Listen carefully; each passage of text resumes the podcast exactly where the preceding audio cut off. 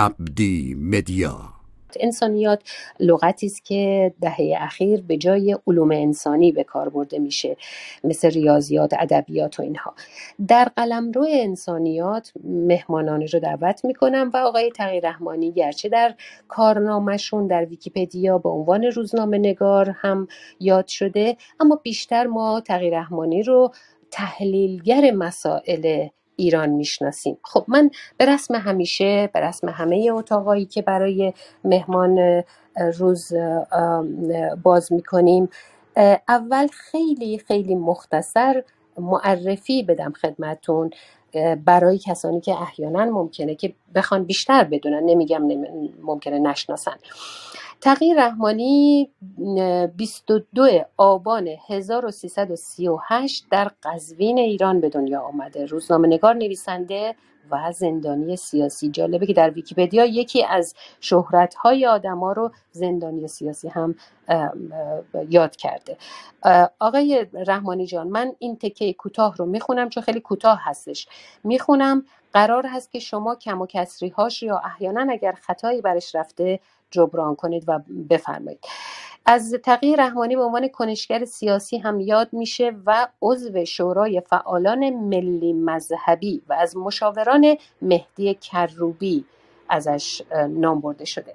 تغییر رحمانی در سال 1378 با نرگس محمدی روزنامه نگار و نایب رئیس کانون مدافعان حقوق بشر ازدواج کرد. او در سال 1000 یعنی آقای رحمانی 1385 جایزه هلمن را از سازمان دیدبان حقوق بشر دریافت کرد و پس از بازداشت ها و محکومیت های مکرر از ایران مهاجرت کرد 1390 از ایران مهاجرت کرد و به فرانسه رفت و اکنون در پاریس با دو فرزند نازنینش علی و کیانا زندگی می‌کنه آقای رحمانی جان علی و کیانا دوقلو هستن؟ بله دوقلوی ناهمسان هستن. بله عزیزم عزیزم.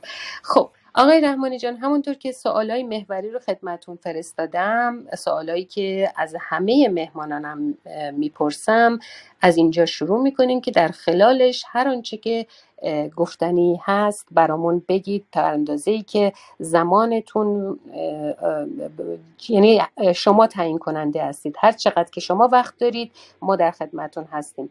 حداقل برنامه دو ساعت خواهد بود. دوستان عزیزم که احیانا با کلاب انسانیات تازه مهمان این اتاق هستید. ساعت اول مهمان, روزمون پرسش های محوری رو پاسخ میدن. ساعت دوم پنلیستا صحبت می‌کنن یا نکاتشون رو اضافه می‌کنن یا سوال می‌پرسن. خب آقای رحمانی جانم اولین سوال ما خیلی خطی تاریخی پیش میریم.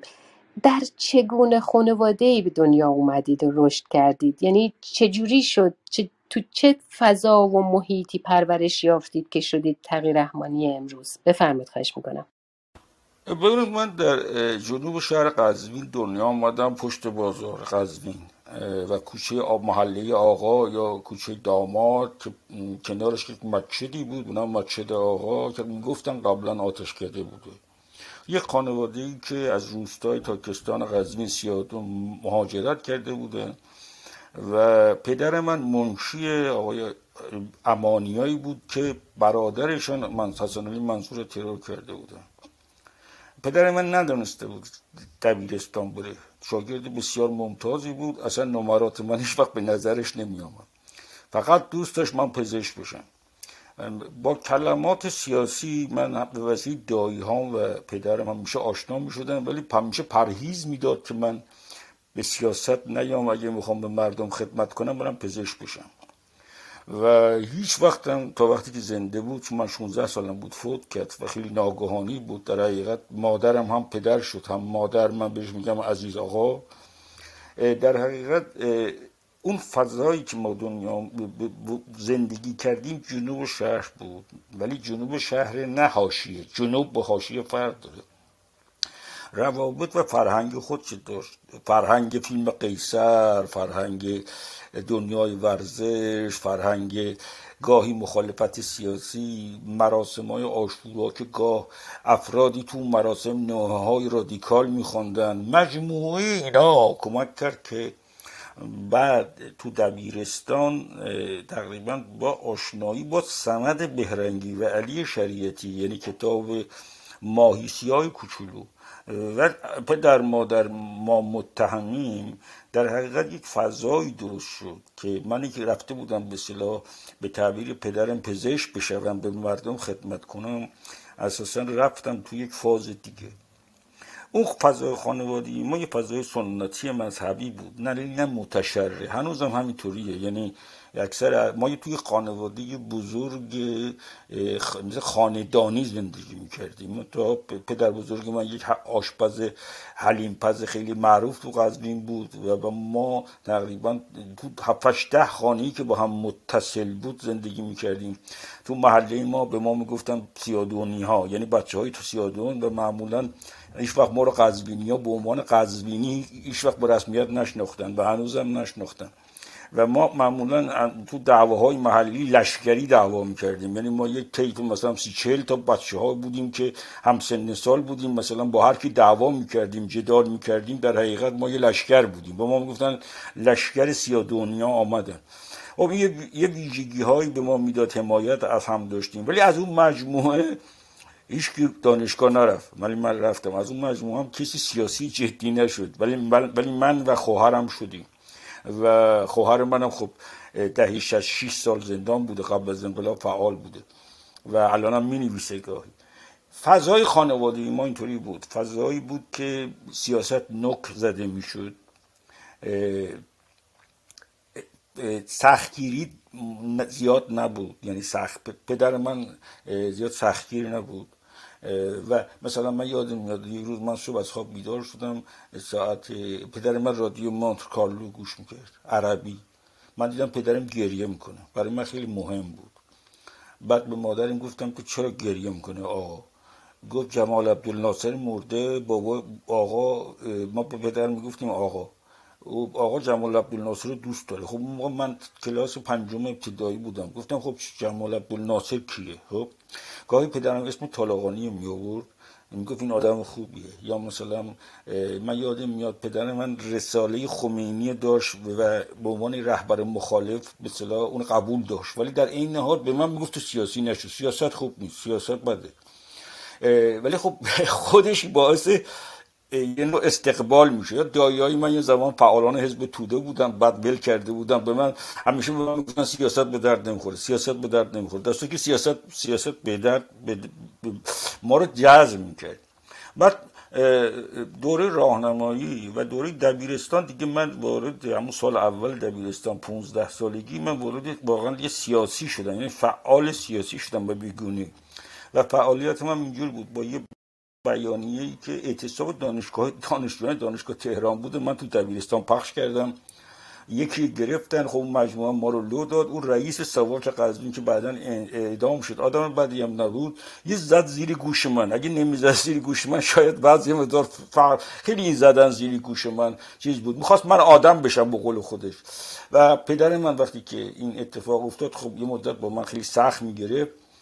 من یه کاری که می‌کردم کتاب می آوردم می بردم یه جای خانه قایم می‌کردم. مادرم می‌شد واسطه این چیز چون از این طرف نمی‌خواست پدر من با دعوا کنه از این طرف هم نمیخواستش به صلاح جلوی من بگیره. به نوعی کمک می‌کرد که من کتاب بخوانم. مخدیانه از پدرم. خب؟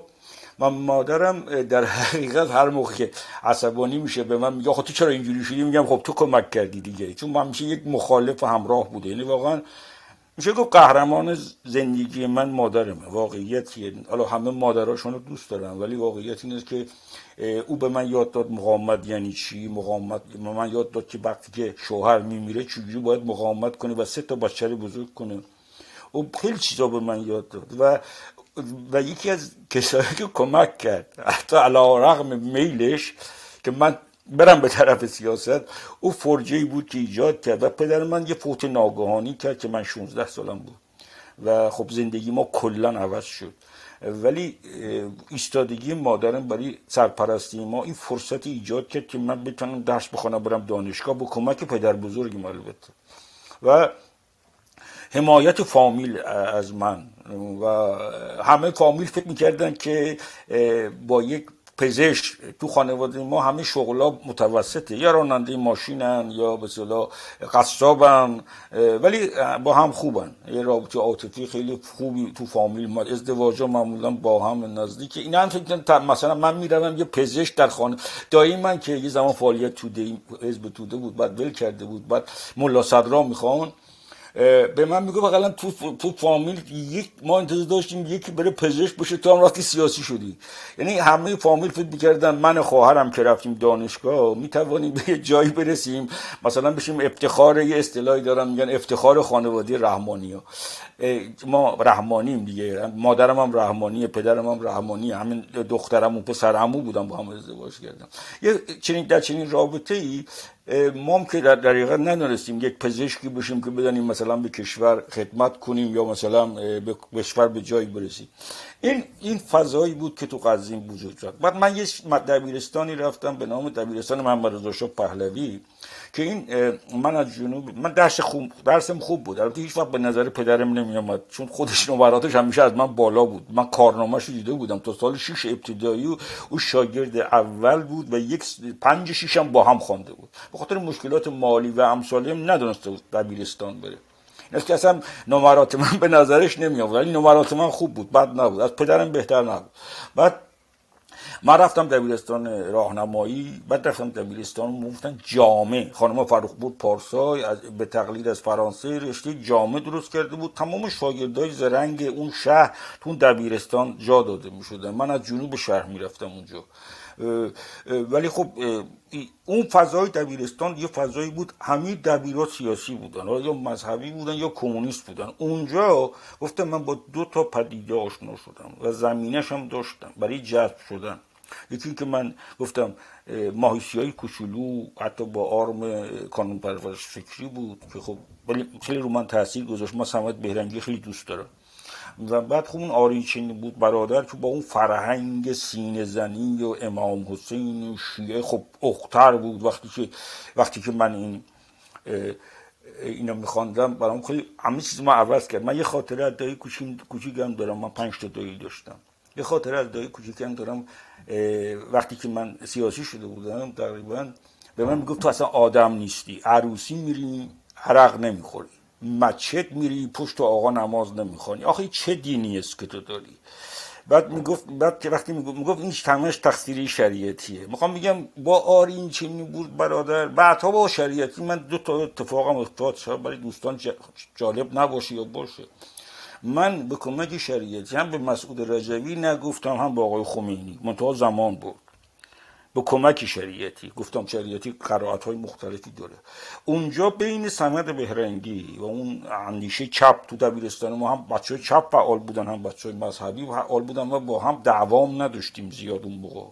سال 54 55 با هم حتی همکاری هم می‌کردیم. تو انقلاب هم همکاری بود. بعد خب اختلافاتی ایجاد شد. ولی اونجا اون اون آرینشون بود برادر تقریبا مخ من زد. دیگه دیگه یه مسیری برای من به خصوص اون جمله شریعتی که میگه خانه اون خانه کوچک فاطمه که از همه تاریخ بزرگتر از خانه گلین فاطمه. البته من به شریعتی الان نقد زیاد دارم و اون جمله وقتی این جمله رو میخواندم توی اتاق تو پستوی خانه داشتم میخواندم وقتی این جمله رو میخواندم اش از چشمام اومد. یعنی این, خب خب ما فاطمه رو میشناختیم تو مسجد من حسین رو میشناختیم علم کشی می‌کردیم تو, تو مسجد. ادعای برای خود ما داشتیم. کسایی بودن که مثلا یه تفسیرهای دیگه از حسین می‌کردن. اینجا یک, یک من خیلی رو با این کتاب سیاسی کردم. که بعد از انقلاب بعضیشون پاسدار شدن بعضیشون مجاهد شدن بعضیشون چاپ شدن. یه توان ترویجگری هم داشتم میشه. این این از کوچگی با هم بود. یعنی می‌دونستم یه چیزی پیش ببرم. و یه شانسی هم که داشتم من پسر بزرگی خانواده کوچیک در خانواده بزرگ بودم. خانواده کوچیک. و بچه اول بودم پدر, پدر بزرگ و مادر بزرگ. من لوس می‌کردن در مقابل پدرم. یعنی پدرم همیشه یه سختگیری خاصی داشت ولی مادر بزرگم چون من تنها اولاد از اولاد نوه پسری بودم برای اینا. خیلی عزیز بودم خیلی عزیز دردانه بودم. این یه فضاهایی برای من ایجاد می‌کرد که گاهی خواسته های خود پیش ببرم. به خاطر گاهی پدرم من می‌گفت تو, لوسی خیلی لوس بار میای این همیشه این ویژگیش با من بود. می‌گفت تو باید جدی بار بیای تو باید درس بخونی. ولی خب می‌دونید مادر بزرگا به بچه مثل نغز به نوه مثل مغز بادام نگاه می‌کنن دیگه. این مغز بادام براشون خیلی شیرین و خوشمزه است. و من اینو واقعا حس کردم. یعنی مادر بزرگی که خیلی دختر کت خدای تاکستان بود و فقیر شده بود پدر بزرگی که به صلاح کشاورز و عمله بود یعنی فعله بود. ولی خب رو پای خودش کار می‌کرد. پسری که منشی شده بود پدر من. و مهربانی که واقعا توی خانواده مهربان بزرگ شدم. و بعد مادرم خیلی در استمرار این مهربانی نقش داشت خیلی نقش داشته یعنی مهربانی که بعد از مرگ پدرم مادرم در نگه داشتن مادر شوهری که خیلی سختگیرم بود. یعنی مادر من 19 سال با پدرم زندگی کرد 29 سال با مادر شوهر زندگی کرد. و این چیزهایی که من از مقاومت اون دیدم و همراهیش در سختی ها دیدم. زمینی که کینه ورز نیست کینه ای نداشت. یعنی حتی حق به مادر شوهر می‌داد. می‌گفت تنها بچهش مرده. خب یه موقع به مادر من یه موقع حرف تندی می‌زد دعوای عروس مادر شوهر. مادر من این همراهی داشت ولی تسلیمش هم نمی‌شد. راه خودشو می‌رفت. و مادر من در این که من بدانم راحت تر زندگی کنم. و بعد خواهرم. و بعد خواهر دومم که الان خب ایران توی دانشگاه و فوق لیسانس اینا گرفت سالها قبل. مادرم در این راه خیلی کمک کرد. و یه عشق عجیبی به پدرم داشت. و این من اینم بد نیست بگم. من وقتی از زندان سال 73 آزاد شدم دیدم شبا مادر من عرقیر یا زیر پیرن سفید تنش می‌کنه. من حساس شدم. خب این زیر پیرن مردانه است. بعد سال 73 پدر من 56 فوت کرده. سال 73 من بعد از 8 سال زندان و 3 سال 11 سال زندان از زندان آزاد شده بودم تو خان تو شبا وقتی در میبست یهو رفتم رفتم دیدم دیدم این این شبها که می‌خواد بخوابه زیر زیر پیران پدرم آخرین زیر پیران پدرم میپوشه میخوابه.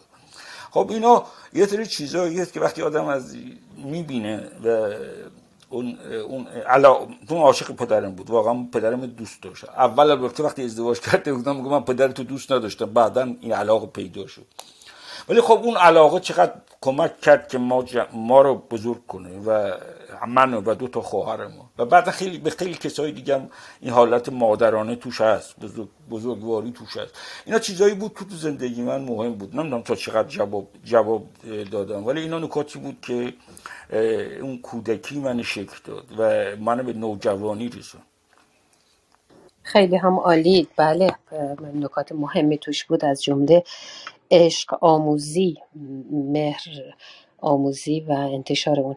آقای رحمانی جان برامون از تحصیلاتتون بگید. ببینید ما قزوین که بودیم یک کسی بود به نام شیخ محرم محمدی که میگشت و ما تو قزوین قزوین یه, شکل شهر سیاسی بود. یعنی زندانیان سیاسی تو قزوین زیاد بودن. می‌دونید بعد از انقلاب وقتی که از زندان های سیاسی قزوین تا روز 60 تا زندانی سیاسی داشت. چیز کمی نبود. وقتی آزاد شدن. بخشیشان مجاهد بودن. خیلی هاشون با رساله های خمینی رفته بودن زندان ولی تو زندان مجاهد شده بودن. ما اینا رو دیگه وقتی سیاسی شدیم اینا رو می‌شناسیم ببینید ما به لحاظ فکری چیزی بین مجاهدین خلق و شریعتی بودیم. و در قزوین معلمایی بودن مخالف حکومت بودن. مثل این پدر آقای علی افشاری مثل نقی افشاری متأثر از جلال آل احمد بود دبیر بود سر کلاس واقعا شجاعانه حرف می‌زد. مثل آقای میسمی که بعدا پدایی شد اعدامش کردن دبیر طبیعی ما بود. اینا خیلی رو ما اثر گذاشتن. مثل آقای محمد آبادی که توده‌ای بود و بسیار تو سر کلاس شجاعانه حرف می‌زد. اینا اینا معلمایی بودن که واقعا فضا باز می‌کردن سر کلاس. مثل آقای سید جوادی که بعد مجاهد شد بعد از تصویه کردن. چون که بزرگترین تصویه ها بعد از انقلاب از معدبیران غزبینی بود. چه مجاهد چه چپ چه حالا بعضی طرفدار مثلا شریعتی بودن. این فضای دبیرستان دبیرستان ما بود و این فضا واقعا تاثیر داشت. درسته همه نبود ولی واقعا فضای دبیرستان فضای سیاسی بود. دبیرا دبیرای شجاعی بودن دستگیرم می‌شدن. و خب متاثر بودم. ما یه آقای فرخی داشتیم که خب دادگاه مهندس بازرگان دیده بود دبیر جبر مسلسات ما بود. خب ما می‌دونستیم گرایش سیاسی داره. بهترین دبیرستان ها دبیرهای شهر خیلی عجیبه شاید برای نسل جوان. مخالف حکومت بودن. احساس می‌کردن حکومت تحقیرشان می‌کنه. و اینو می آمدن سر کلاس می‌گفتن اس بردن ولی ما تو قزوین تحت تاثیر شریعتی و تحت تاثیر من مجاهدین که تشکیلات بود یه گروه درست کرده بودیم. سال 55 البته از 54 شروع کردیم. گروه شهری بود. اونا پیشتازان حکومت اسلامی که ما با همین گروه بعد از انقلاب تا سال 60 ادامه دادیم. خب این این گروه یه چیزی بود که تقریبا در میان روحانیت و شریعتی شریعتی قبول داشت و ما منتقد روحانیت بودیم. اما انتقاد روحانیت توی انقلاب بین خمینی فرق میذاشت و دیگر روحانیت. ما در این حال با مارکسیستا دشمن نبودیم رقیب بودیم و این رقابت وجود بود و از یه گروهی بود نام حزب الله که بعد کاملا به حکومت پیوست قبل از انقلاب. ما یه گروهی بودیم که نقد روحانیت می‌کردیم با حکومت هم مشکل داشتیم. یعنی اعلامی های کوچیک می‌دادیم و تقریبا تو پنج تا دبیرستان قزوین تشکیلات زده بودیم. ما یه تشکیل ما بچههایی بودیم که زیر دیپلم بودیم. رهبر ما یه طلبه فراری بود که الان پلیس اسم شیخ محرم محمدی بود که اون رهبری به اون شکل نبود. یعنی ولی اون می آمد کلاس قرآن میذاشت. این در قزوین مدارس مدارس علمیه بود که روحانیونی بودن مخالف حکومت بودن. اینا حاضر بودن حجره هاشون رو برای کلاس به ما بدن. شهر قزوین یه شهر سیاسی بود. هم مارکسیست داشت. مثلا شما ببینید تئاتر معدنچیان آقای میسمی سال 54 تو قزوین برد روی صحنه. معدنچیان یه تئاتری است مال اشتباه نکنم اکبر رادی یا چند تا تئاتر بود تئاتر چپ که مثلا تئاتر صد روز روی صحنه بود. و شهر یک شهری بود که یه بخشش یک الیت سیاسی و جریان سیاسی داشت. و انسان ها یواش یواش جذب می شدن ما تو دبیرستان های قزوین وقتی انقلاب شد تو پنج تا دبیر ما قزوین پنج تا دبیرستان داشت. ما یه تشکیلات دیگه درست کرده بودیم و اعلامیه می‌دادیم. این یه ویژگی که داشت بعدا هم به کار آمد. یعنی ما هم با حکومت مخالف هم با مثلا معروف روحانیت مرز داشتیم هم با حکومت مخالف بودیم.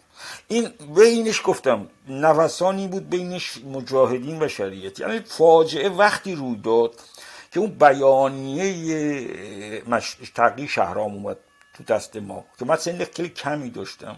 اون موقع سال پنجاب و پنج اگه اشتباه نکنم اون بیانیه به شکل خیلی ریز در چهارصد صفحه باید با ذربین میخوندیم این بیانیه اصلا خیلیشان ما نمیفهمیدیم اصلا دارن چی میگن. و اون بیانیه یه اتفاق بدی تو قزوین انداخت. بین گروه های مارکسیستی و گروه های مذهبی یه فاصله ای افتاد. این فاصله هی بیشتر شد. چون یه حالت تحقیری بود که ما احساس میگردیم ما تحقیر شدیم با این کودتا اینو ما کودتا می‌دانستیم خب؟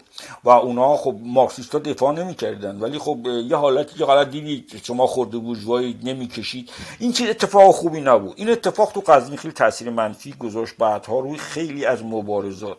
این خیلی از بچه‌هایی که ما جذب کرده بودیم در گروهک خودمان با خود ما کوچیک بودیم می‌گفتیم گروهک.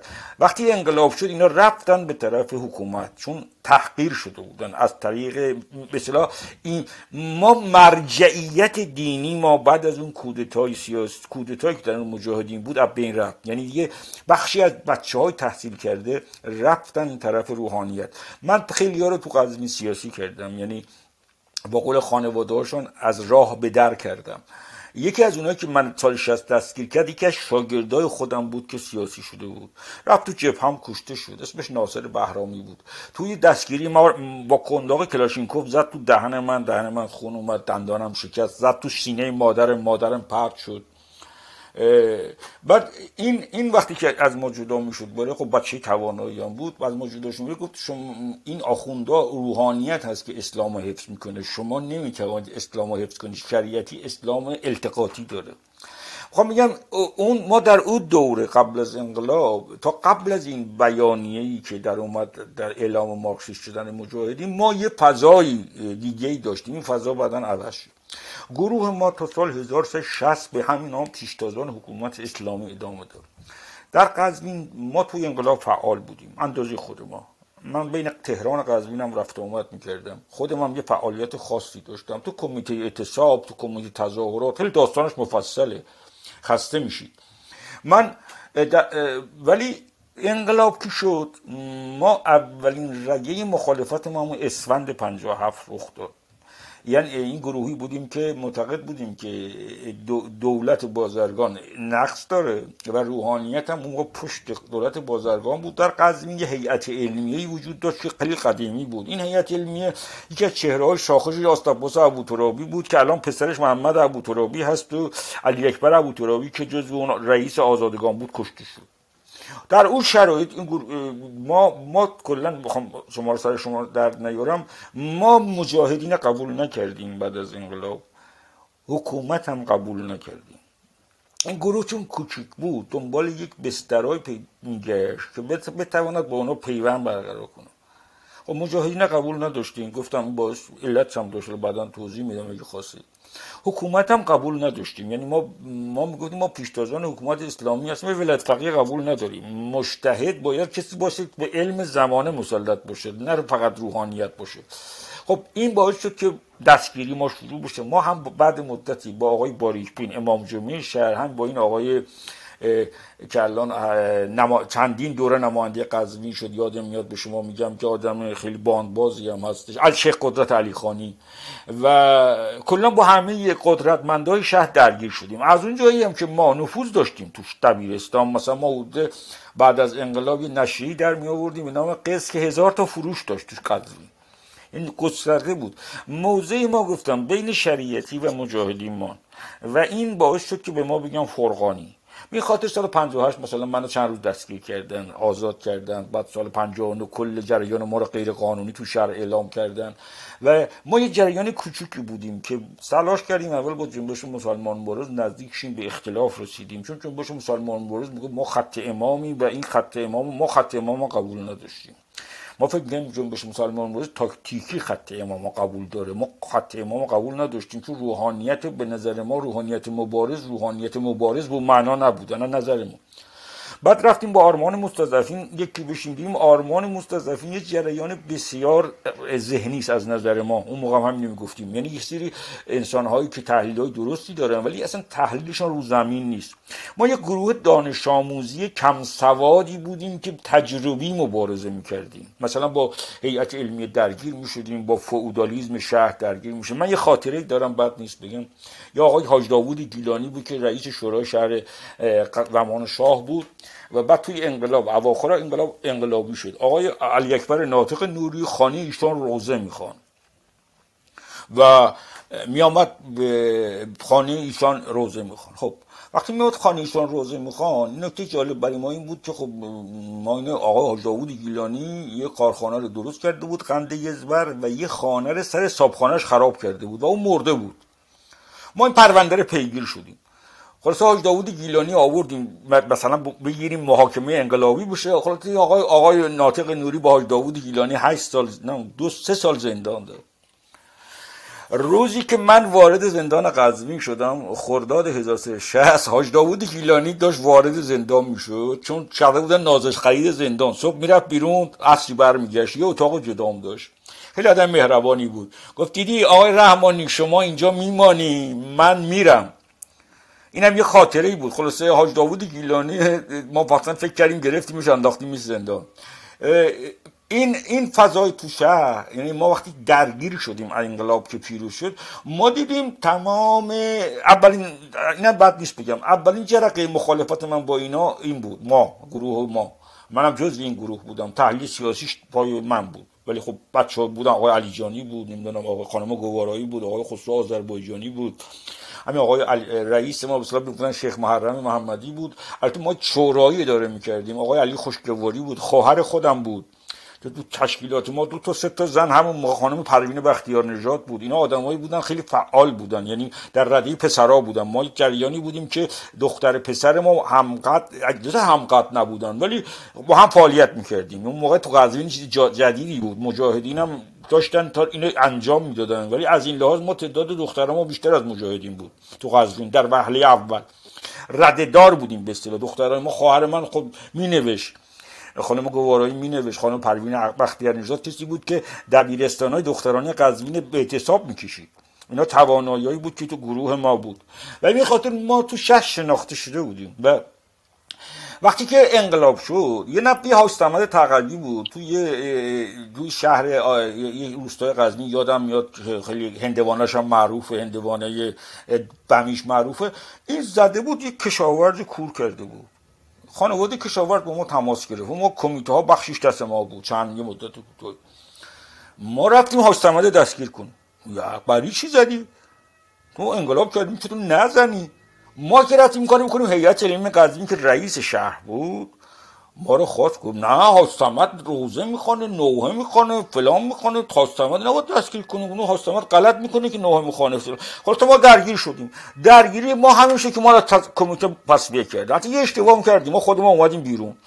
چون خودت ما نقش داشتیم تو کمیته انقلاب. تو قبل از انقلاب روی توزیع نفت توزیع ارزاق توزیع نیرو داشتیم خودت در بیرستان با تو ما مثلا تظاهرات تو شهر را بندازیم اندازه خود ما. مثلا در حمایت از سیاست آقای رضا اصفهانی. خیلی مفصله. ولی آرام آرام درگیری ما از همون روز اول شروع شد. یعنی اینا اساسا ما فکر می‌کردیم فکر می‌کردیم که داستان از پایینه. بعد هرچی اومدیم بالا دیدیم بالا هم همینجوری فکر می‌کنن. یکی از نقاط خیلی جالب شما اینه سال 58 ما تصمیم گرفتیم آقای گلزاده قفوری رو بیاریم کنیم امام جمعه قزوین یا آقایی بود به نام این ش... این آقای رحمانی جان آره آبو بذارید کنار دستتون هر موقع خواستید یک تنفسی یک جوره آبی بنوشید حتما این کارو بکنید مانعی نیستش. فقط شما خیلی سری رفتید سراغ مسائل سیاسی. من بخواستم پرسش اول راجع به خانواده بود پرسش دوم راجع به تحصیلاتتون بود پرسش بعدی این بود که کجاها کار کردین؟ چجوری زندگی رو مدیریت از نظر اقتصادی می‌کردین که بعد بپردازیم به مسائل سیاسی فعالیت های سیاسی. ولی سریع وارد شدین اشکالی هم نداره. من نمی‌خوام به هیچ وجه نمی‌خوام که بین صحبتتون بیام. دوستان عزیزم تا آقای رحمانی یک آبی بنوشن از بخصوص مدیران گروه خواهش می‌کنم که مهمانانی رو بیاریم بالا که شناخته شده هستن فقط برای حفظ امنیت این اتاق. دوستان دیگه ای که مایل هستن تشریف بیارن بالا. من دارم باهاشون در چت باهاشون کامیکیشن می‌کنم و باهاشون خوش آمد میگم و میگم که به هر کی مایل هست به من اطلاع بده. بدون اون لطفا بدون هماهنگی آقای رحمانی و من کسی بالا نمیاریم فعلا چون که استیج فعلا شلوغه. خیلی متشکرم از همکاری و همراهیتون و درکتون. آقای رحمانی جان ادامه بدید. خواهش می‌کنم. ببینید من نمی‌دونم اگه یه موقع چیز شما رسیدین به, به, نه شما... آره من خواستم اگه یه قطع کردن شما بیا بگید مثلا این سوال با جواب بدید چون ببین وقتی که آره من... چه خوندین؟ در نهایت تحصیلاتتون چی آقای رحمانی من, دی... من من دیپلم گرفتم تجربی. وقتی پدرم مرد آرزو داشتم برم رشته علوم انسانی دیگه پدرم مرده بود. من دانستم برم علوم انسانی دانشگاه تبریز قبول شدم و رفتم دانشگاه تبریز تو انقلاب فرهنگی تصفیه شدم. و دیگه ندانستم ادامه بودم. انقلاب فرهنگی تعطیل شد دانشگاه و بعد من دستگیر شدم و رفتم زندان. وقتی برگشتم سال 63 که برم دانشگاه گفتن نه دیگه تو چون سابقه داری جذب نمیشی. و من انقلاب فرهنگی تصفیه شدم. من دانشجوی دانشگاه تبریز بودم. و دانشگاه تبریز خیلی چیزا یاد گرفتم. من منتها من سه روز تبریز بودم سه روز قزوین بودم. به خاطر دوره حاد انقلاب بود دیگه. رفت و اومد و بعد از انقلاب بود. این رشته رشته رشته تاریخ خواندم. به تاریخ خیلی علاقه داشتم. گفتم یکی از علالش هم این بود که پدر من منو به تاریخ علاقه من کرد پدر من من از سیاست پرهیز می‌داد ولی غیر مستقیم همیشه به سیاست منو هول می‌داد. من یادم میاد اطلاعات در سال 1945 46 48 در میون ده هزار, تار... ده هزار روز تاریخ جهان. شاید خانم امیری یادش بیاد. این یه ویژنمه چهار صفحه‌ای بود. من همه اونو خواندم. همش هم چیز کردم. یعنی تقریبا کلاس پنج پنج شیش بودم. من همین ده هزار روز تاریخ جهان اطلاعات میخواندم. پدر من تشویق می‌کرد. میگه برو روزنامه بخر. ولی بعد از سیاحت سیاست پرهیز می‌داد من به تاریخ خیلی علاقه داشتم. هنوزم دارم. و این خودش که علال جذب بود دیگه. رشته تاریخ قبول شدم. رفتم دانشگاه تبریز. آذربایجان اون موقع بود. بعد خب بعد انقلاب شد دانشگاه تبریز. تو انقلاب فرنگی من دانشگاه تبریز بودم. اونجام خیلی خاطرات دارم که اونجا خب چپ خیلی قوی بودن کردا قوی بودن مجاهدین بودن حزب ها بودن گراش های گوناگون مارکسیستی بودن. فضاش خیلی فضای زنده ای بود و خیلی چیزا خب اونجا من یاد فهمیدم یاد گرفتم و برام جالب بود. اما درباره گروهی که ما گفتیم من همون موقع قبل می‌رفتم بیام. همینجا همینجا سب کن آقای رحمانی جان. کجاها کار کردین به عنوان شغل درآمدزا؟ آره, آره این سوال خوبیه. وقتی وقتی که پدر من فوت کرد من یه مدتی دایی بزرگ من تریلی داشت من با داییم شوفری می‌کردم. تصمیم گرفتم درس نخوانم. و خرج زندگی درارم چون بعد فوت پدر ما ما خیلی افت کردیم. پدر بزرگ من که یه شعری می‌خوان قلم گفتا که من شاه جهانم قلم زن را به دولت میرسانم. به من گفت تو با, با, با احمد نرو. پسر دایی بزرگم بودش رو احمد بود. تو با احمد نرو بیا خانم. منو نشان منو مادرم پدر بزرگ مادریم. چون پدر بزرگ پدریم فوت کرده بود. اسم آشپز بود. گفت ببین من یه کاری می‌کنم زندگی شما بگرده ولی تو برو درس بخون. من دوباره رفتم سال چهارم نظری اس نوشتم که برم دبیرستان.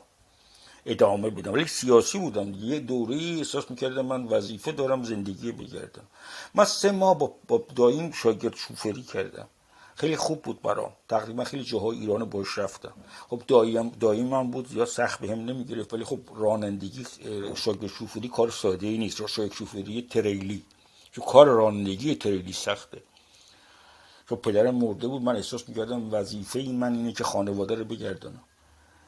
پدر بزرگم در حقیقت یه ویژگی خیلی لوتی منشانه داشت گفتش تو برو درس بخوان تو درست خوبه حیفه تو مثل پسر پسر های دیگه هم نیستی تو مثل نواهای دیگه هم نیستی تو, تو, تو تنها تو خانواده درس می‌خوانی.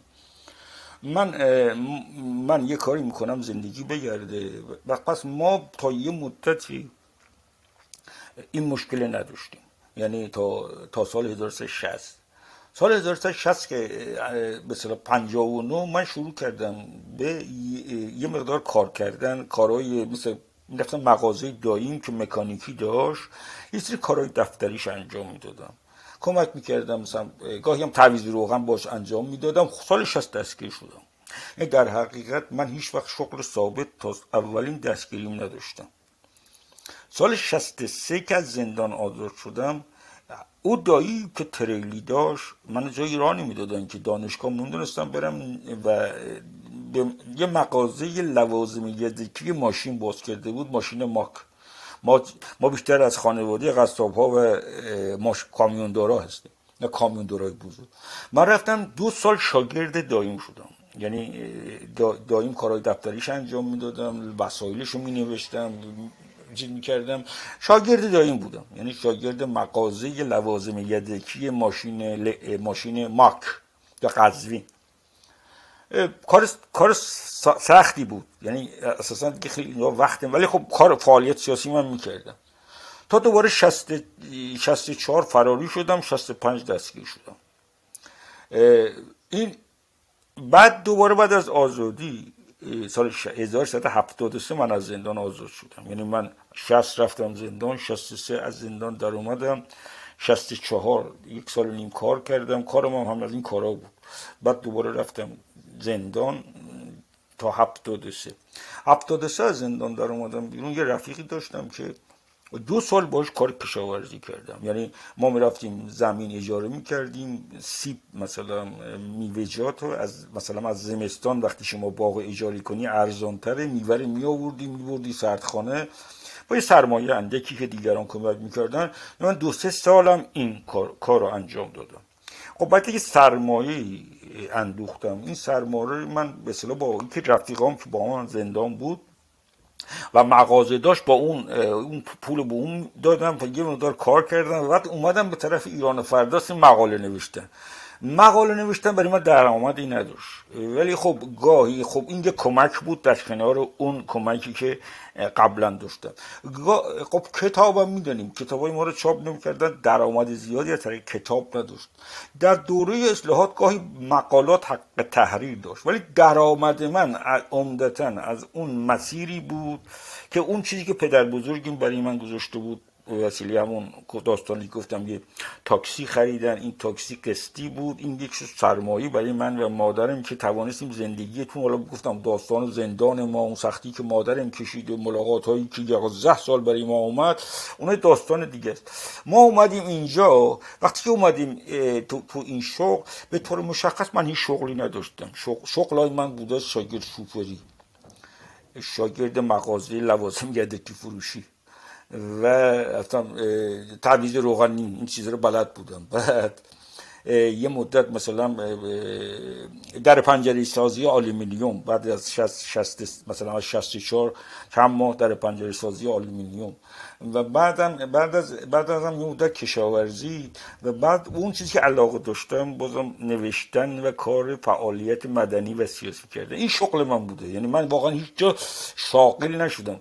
چون حتی به من گواهی نامه راهنمای رانندگی نمی‌دادن چون من زندانی سیاسی بودم. و یه گیری داشت می‌گفتن کسایی که این سال تا این سال بودن میدن تصدیق بگیرن به من نمی‌دادن تو بعد من گرفتم دیگه چند مثلا در. چون 1338 بودم دیگه خیلی خیلی محرومیت های اینطوری داشتم که اصلا بعضی خودم یادم نمیاد به طور مشخص من نه این شغل اداری داشتم نه ولی گاهی مثلا من رو پایان نامی یکی بهش کمک می‌کردم که اون دیگه نمی‌دونی بس دیگه چقدر پول می‌خوای که باید مثلا یه توافق کنی یا مثلا به مشورت می‌دادم. ولی واقعیت نیست که درآمد من هم درآمد ما همواره از اون چیزی بود که پدر بزرگم گذاشت و همیشه کم بود. ولی خب می‌توانستی کنم و این کارهای موقتی که خودم کردم و هیچ وقت به ما شغل ندادن در جمهوری اسلامی. هیچ وقت. آقای رحمانی خب رسیدیم به بخش کوچ. پرسش محوری بعدی پس از ایران این هست که چی شد؟ چگونه کوچ کردید که می‌خوایم ببینیم؟ خب حالا در ایران چنین به این شکل به حال امرار معاش کردین زندگی رو مدیریت کردین. بیرون که اومدین چی؟ کار خیلی دشوارتر میشه. مسئله زبان هست مسئله تازه ارتباطات برقرار کردن هست مسئله شغل هست مسئله الان بچه ها و بیرون که اومدین چجوری زندگی رو مدیریت کردین؟ در مورد اینکه چی شد و چگونه کوچ کردین هم بفرمایید که برسیم به مدیریت زندگی در بیرون از زادگاه خودتون. ببینید وقتی بیرون آمدن ما خودش داستانی بود. من یک سال من اگر خدا صابر فوت نمی کرد نمی آمدم بیرون من بیرسیده بودم که دنبش سبز شروع شد بیام بیرون فعالیت کنم. خب نرگس مخالفت داشت. من می‌گفت نیو نیو نرگس وقتی که ما یه بار مال سال هفت هشتاد هفتاد سال هشتاد یک اومدیم اروپا فرانسه. مثل حالت ماه اصل البته پیدا کرد. ماندن در خارج دوست نداشت. و هیچ وقت همیشه مقاومت می‌کرد. واقعیت برام خیلی جالب بود. و وقتی که من اینجا گفتم وایستم یه خورده درس بخوانم به پیشنهاد آقای فرهاد و خسرو خاور نرگس گفت برگردیم. حتی مهندس هم گفت باید برگردی هدا سابر هم گفت باید برگردیم و برگشتیم. خب اومدن خارج تو ذهن من افتاده بود که ما بیام یه کاری بکنیم جنبش سبزی اتفاق. ولی نمی‌دونم من خسته شده بودم واقعا نمی‌دونم. واقعا هنوز برام مشخص نیست این این عدم چیزو ندارم. واقعا من خسته شده بودم اونم خارج. یا واقعا اومده بودم کار کنم. چون من دارم کارم می‌کنم فعالیتم می‌کنم دیگه. ولی واقعیت اینه که برای هنوز روشن نیست. هنوز یه جاها شاید هم خسته شده باشم. نمی‌دونم. نرگس موافق خروج نبود. خب من باید به تصمیم نرگس احترام میذاشتم وقتی دستگیر شدم اومدم بیرون نرگس تو مصاحبهش هم گفته. نرگس می‌گفت تو برو من میمانم. و همیشه خوشبینی داشتیش که زود زیاد طول نمی‌کشه دیگه. من احساس می‌کردم دیگه راهمی راه های داخل بسته شده و نمیشه فعلا کاری کرد. ما بریم خارجی کاری می‌کنیم که دوباره راه داخل باز بشه به اندازه خودمون. خب ما یه فعالیت هایی هم می‌شد. من تصمیم گرفتم از ایران بیام بیرون. سال 2012 از از کردستان غیر قانونی از ایران خارج شدم و اومدم فرانسه. آقای رحمانی اینجا یه پرانتز باز کنیم. من می‌خواستم به بخش نرگس جان محمدی نامش به نکویی برای همیشه یاد هست و زنده باد کارهاش و فعالیتاش و مقاومتش و سلامت باشه. امیدوارم صدای ما رو بشنوه. نرگس جان من ماه منیر رحیمی درود میفرستم بر شرافتت و مقاومتت.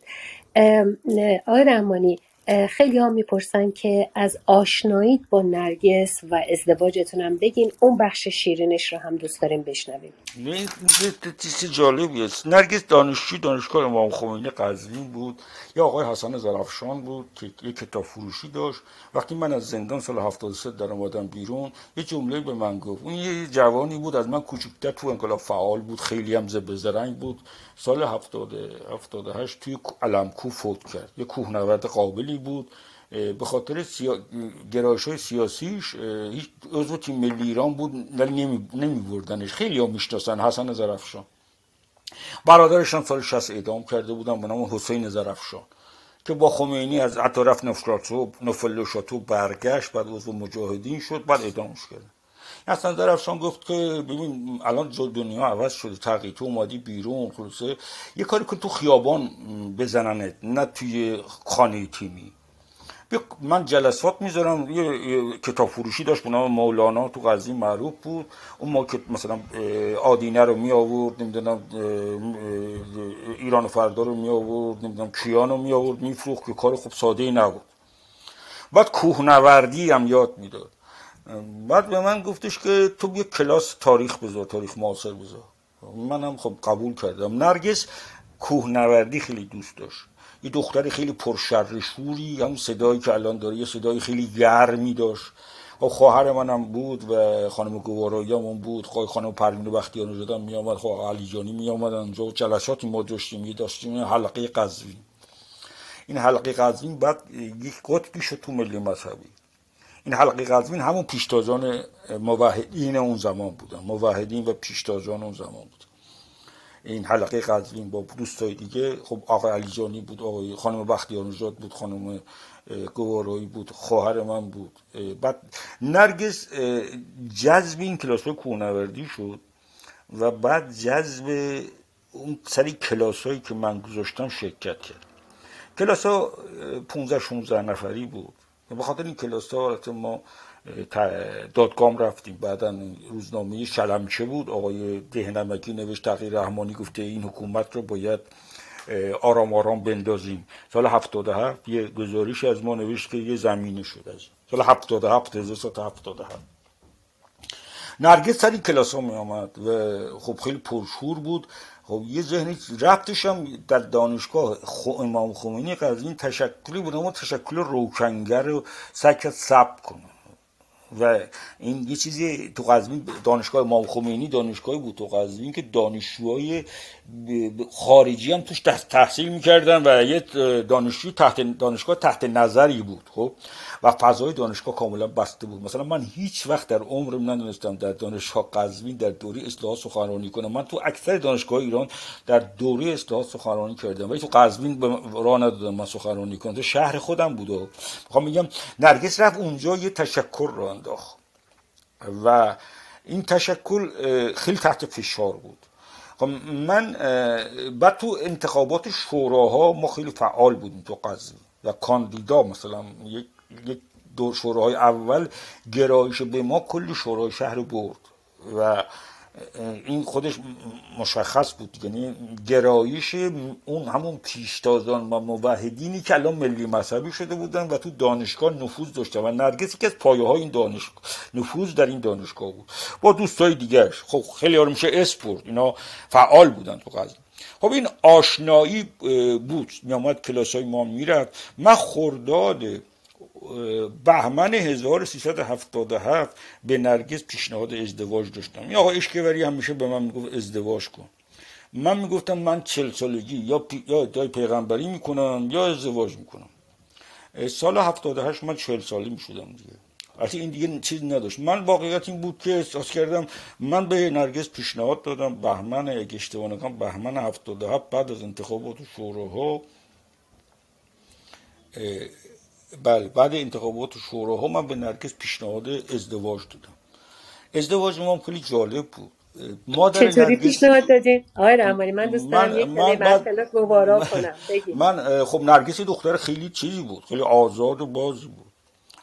و خیلی نرگس کسی بود مثلا تو مردها تو پسرها حرف می‌زد حرفشو بیان می‌کرد. خیلی آزاد بود. یعنی چیزی نبود که یه خانواده مثلا سنتی روش با مفهوم نکرده بود. یه زندگی تقریبا خب خانواده نرگس اکثرش مجاهدینی بودن که اعدام شده بودن. خانواده پدریش فرق داشت ولی خانواده مادریش کاملا یک سابقه سیاسی داشتن. تو زنجان معروف هم هستند خانواده مادری نرگس با خانواده بازرگان نسبتی هم با خانواده بازرگان ها نداره. اینا بازرگان های زنجان که بازاری هم مثلا دایه نرگس زندانی زمان شاه بوده پسر پسر خاله های نرگس پسر عمه های نرگس اکثرا ادام چند تا ادامی دارن تو خانوادهشون. مجاهد بودن زنجان شهر خیلی مخا... چیزی بود تو انقلاب. نرگس ولی به شدت خان... مادرش از سیاست پرهیز می‌داد چون خیلی بیچاره سختی کشید فوت هم کرد دیگه جریان کرونا.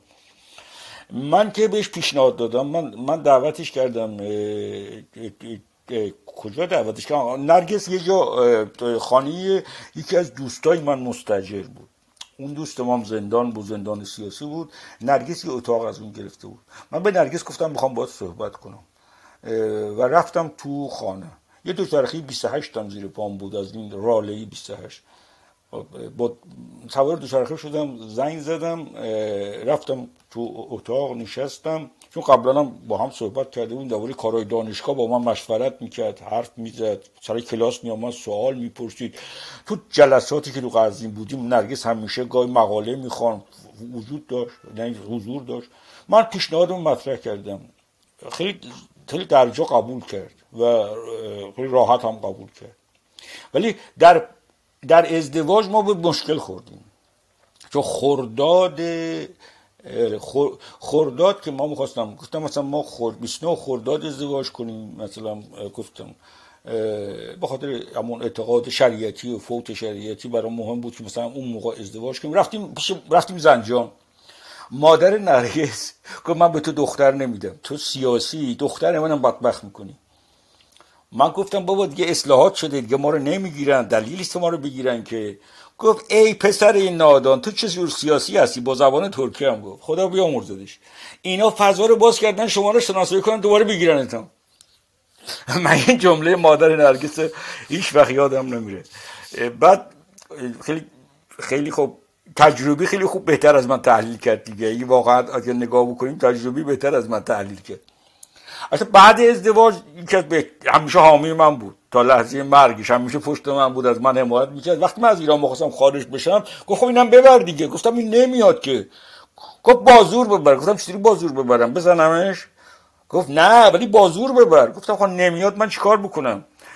می‌خوام تو به من می‌گفتی تو به دختر من بدبخت می‌کنی. من الان این, این, میگه من نمیام که.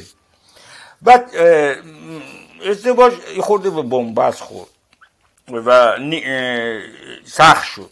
ما 14 اسفند 1378 با هم ازدواج کردیم. یعنی شیش ماه طول کشید تا خانواده رضایت داد. یه چیزی که برای من خیلی جالب بود و واقعا همیشه همیشه باید چیز کنم. من به نرگس گفتم من با مثل 58 ها ازدواج کنم. من 58 ها چطوری بودن؟ که لباس عروس نمی پوشیدن میهمانی نمی گرفتن نرگس از این لحاظا خیلی راه اومد با من نه از من طلا خواست نه از من لباس خاصی خواست. از اینکه یه دختری بود امکانات داشت برخورداری داشت. هیچ چی اینا براش مهم نبود. هیچ وقت من ندیدم مال دنیا بخواد مثلا طلا بخواد جواهر بخواد. اون, سن... اون سنین برای خب یه سنین دختری بود امروزی خب به موزیک می‌دونی مثلا به موزیک آشناس به موسیقی آشناس. مادرش خیلی خوش, خوش صدا بود. حتی نرگس هم خیلی بهتر می‌خوان. ترانه های ترکی خیلی قشنگ می‌خوان. هیچ وقت از من یه چیز خاصی نخواست و خیلی راحت ازدواج کرد. حتی وقتی ما اومدیم تو خانه ما با مادرم زندگی می‌کردم. خب یه خانه هفتاد متری بود با دو تا اتاق دیگه. من و نرگس توی اتاق بودیم مادرم هم توی اتاق دیگه. یه حال بود یا آشپزخانه. است که هیچ وقت این چیزا براش مهم نبود این ازدواج به این شکل صورت گرفت و بعد از ازدواجم که خب یک سال ما بعد از ازدواجم رفتم زندان دیگه یک سال بعد از ازدواج ما رفتیم زندان و قبل از اونم دو بار من در این میان دستگیر شدم خود نرگس هم تو کوی دانشگاه دستگیر شده بود و دو سه بارم خودش موقت دستگیر شده بود اینا یک لحظه به من اجازه بدید معلوم میام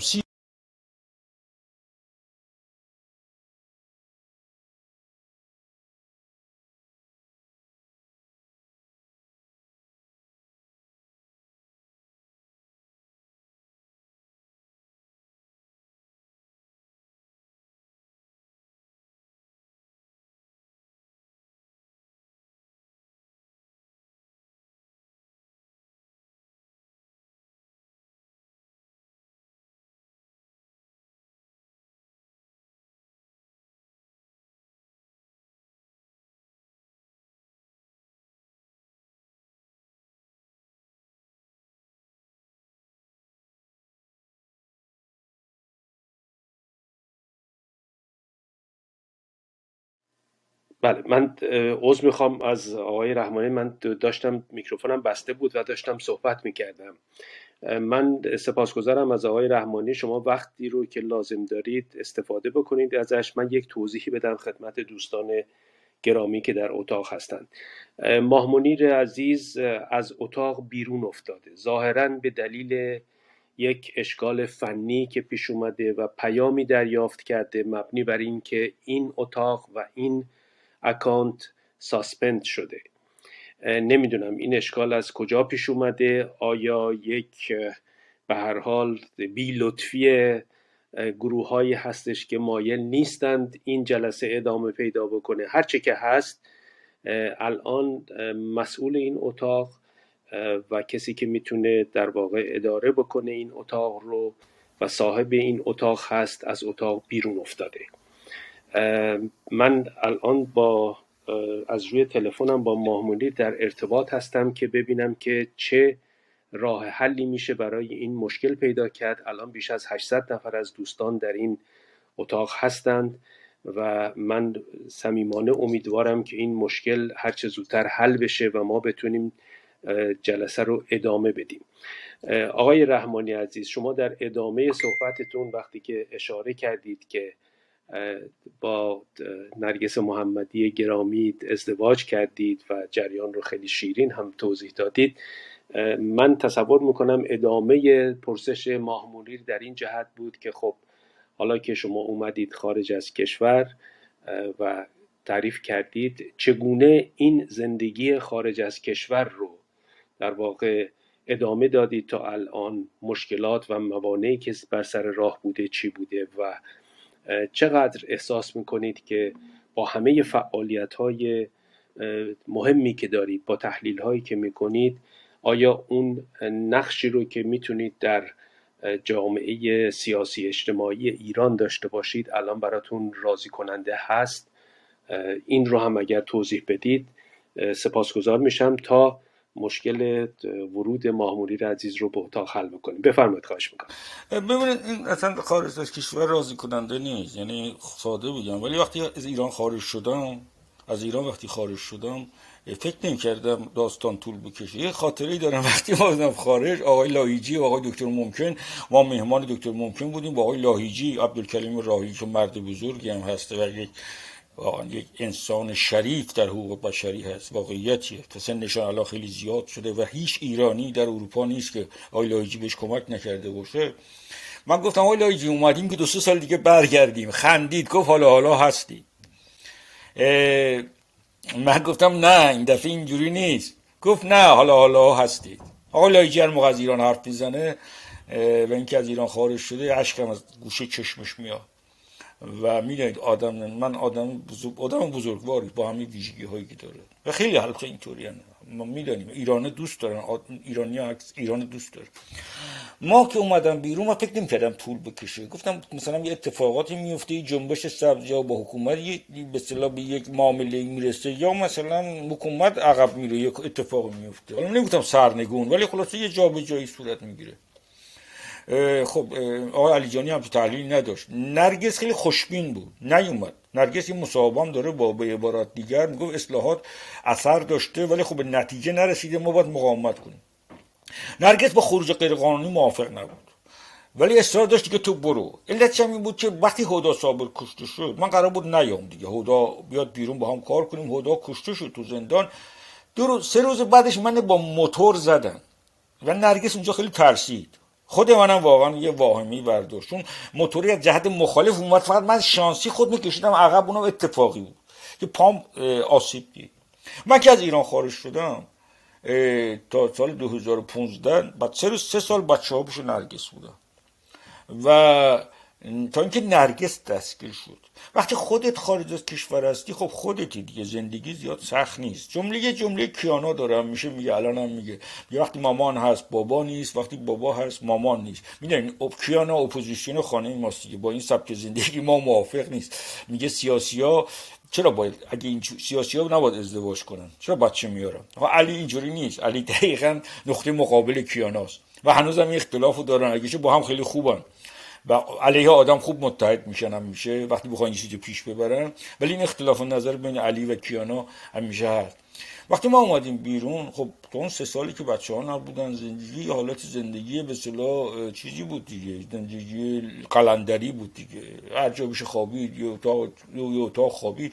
وقتی بچه ها میان خیلی چیزا فرق می‌کنن بچه ها کوچیک بودن. وقتی کیانا اومد به من قر می‌زد می‌گفت ما رو آوردی اینجا اینا پاریسی حرف می‌زنن ما پاریسی بلد نیستیم که.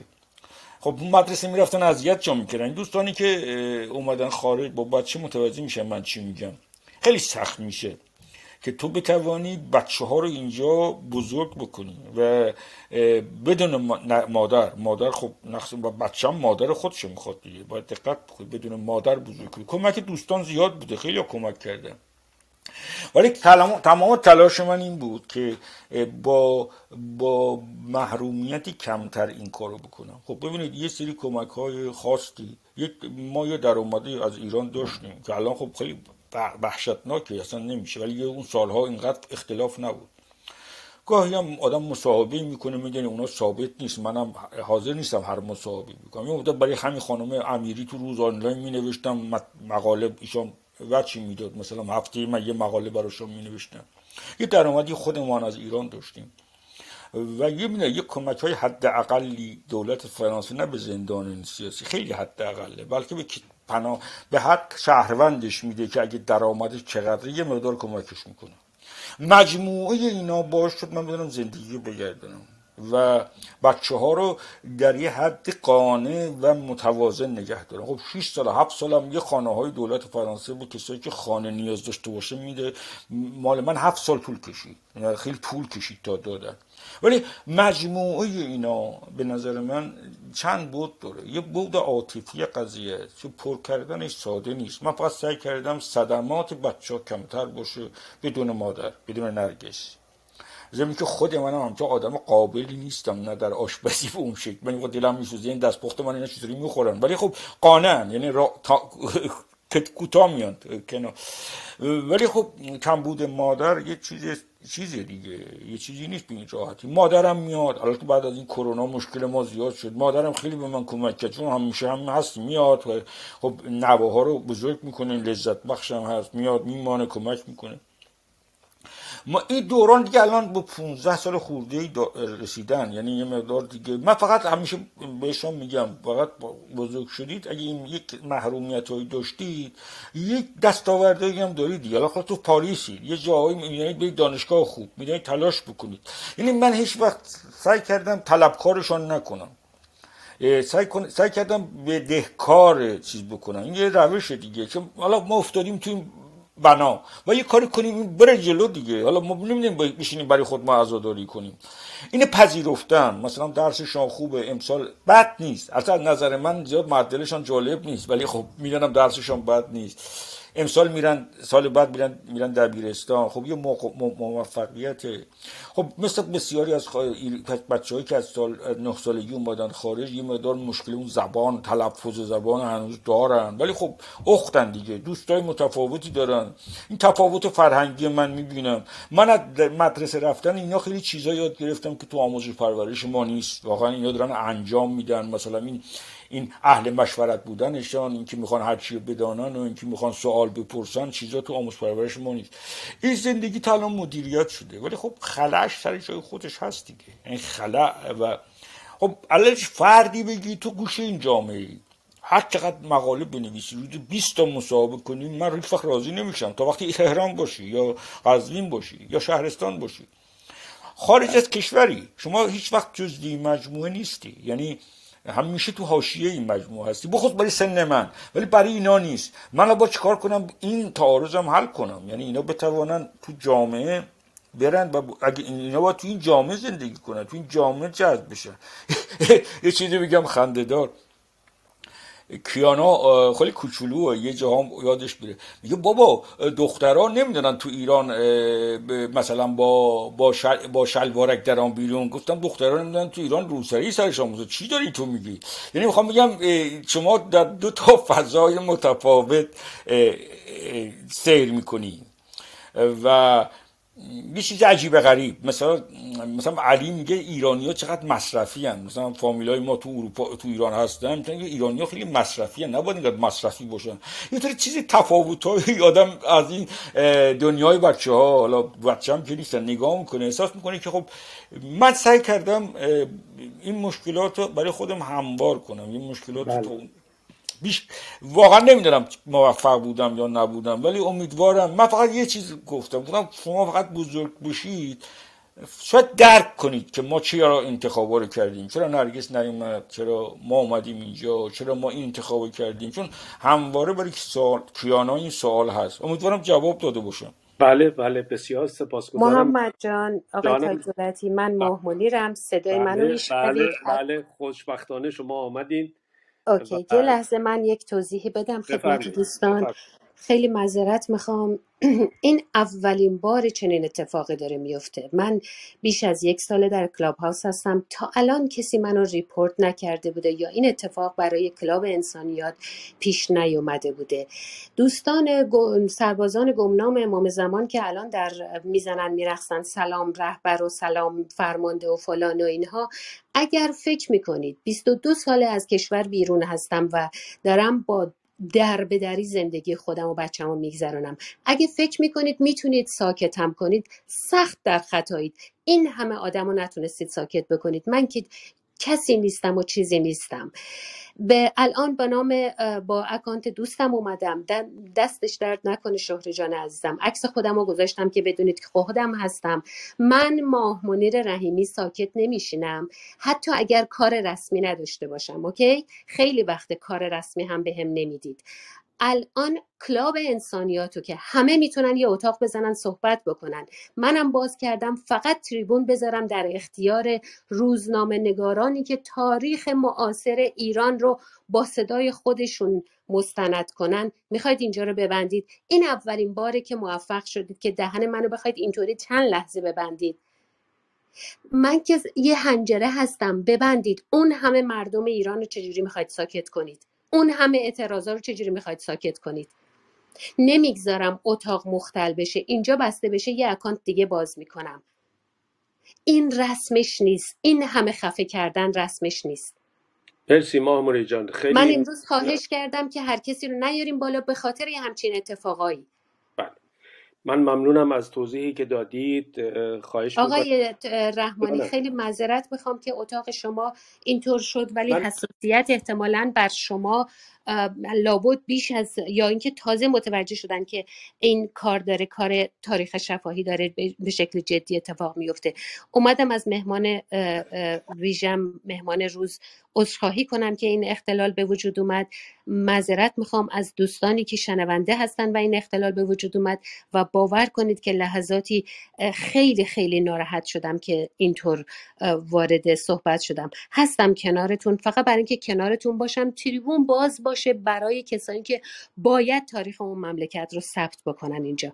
آقای بله. تاج شما و عبدی لطفا ادامه من اجازه بدید ماهوری جان شما یه جرعه آبی هم بنوش و این عصبانیت به حقت رو که ابراز کردی خواهش می‌کنم. این یعنی که به هر حال حق با شماست. به هر حال این تلاش ها تلاش های مذبوحانه است که با همه اختلال هایی که ایجاد می‌کنه در روند مبادلات فرهنگی و زبانی و خاطراتی که الان در این اتاق و جاهای دیگه داره بیان میشه اما این روند ادامه خواهد داشت بدون هیچ شک و شبهی من سپاسگزاری می‌کنم از آقای رحمانی که بیش از یک ساعت یعنی صحبت کردن راجع به خودشون راجع به بیوگرافیشون راجع به گذشته در ایران از کودکی تا نوجوانی تا جوانی تا ازدواج و تا زندگی در کوچ. من سلام می‌کنم به بقیه دوستانی که به ما پیوستن در این اتاق از به عبدی عزیز عبدی مدیا آقای آقازاده عزیز آقای فرج سرکوهی گرامی. خیلی خوش آمدید. به تدریج به دوستان خواهیم رسید. صحبت هاشون رو خواهیم شنید. من خواهش می‌کنم که نوشابه جان امیری که از اول اتاق حتی پیش از آقای رحمانی اومدن اینجا صحبتی اگر دارن وارد این ساعت دوم اتاق داریم میشیم الان صحبتشون رو شروع بکنن و بعد از عبدی هم خواهش می‌کنم که به من کمک بکنه و ماهمولیرم که هست اون بالای اتاق با مدیریت بسیار خوب و موثری که همیشه داشته و داره. نوشابه جان بفرمایید شما خواهش من محمد اجازه می‌دید من فقط یه توضیح کوتاه بدم چون عذرخواهی می‌کنم که طولانی هم شد ولی به خاطر اینکه خانم رحیمی توضیح دادن می‌خوام تو همین قسمت فقط توضیح رو کامل بکنم چون اتفاقی که افتاد تایتل این گروه این بود که تغییر رحمانی نرگس محمدی و فرزندان در کوچه روزنامه نگار و بررسی که کردم بعد از اینکه ماهمونی موارد رو فرستادن این بوده که با report ی که شده با توجه به title اتاق الان هم اگر ببینید اتاق title نداره. دوستان اگر توجه کنن title اتاق حذف شده و من ببینم title و نه نه title کامل اتاق. اون بالا کنار همه رو کامل می‌بینم من. نه کامل نه نه آره، آره. refresh کنی دیگه نمی‌بینید خانم خب نه refresh بکنید نمی‌بینید الان نیستش.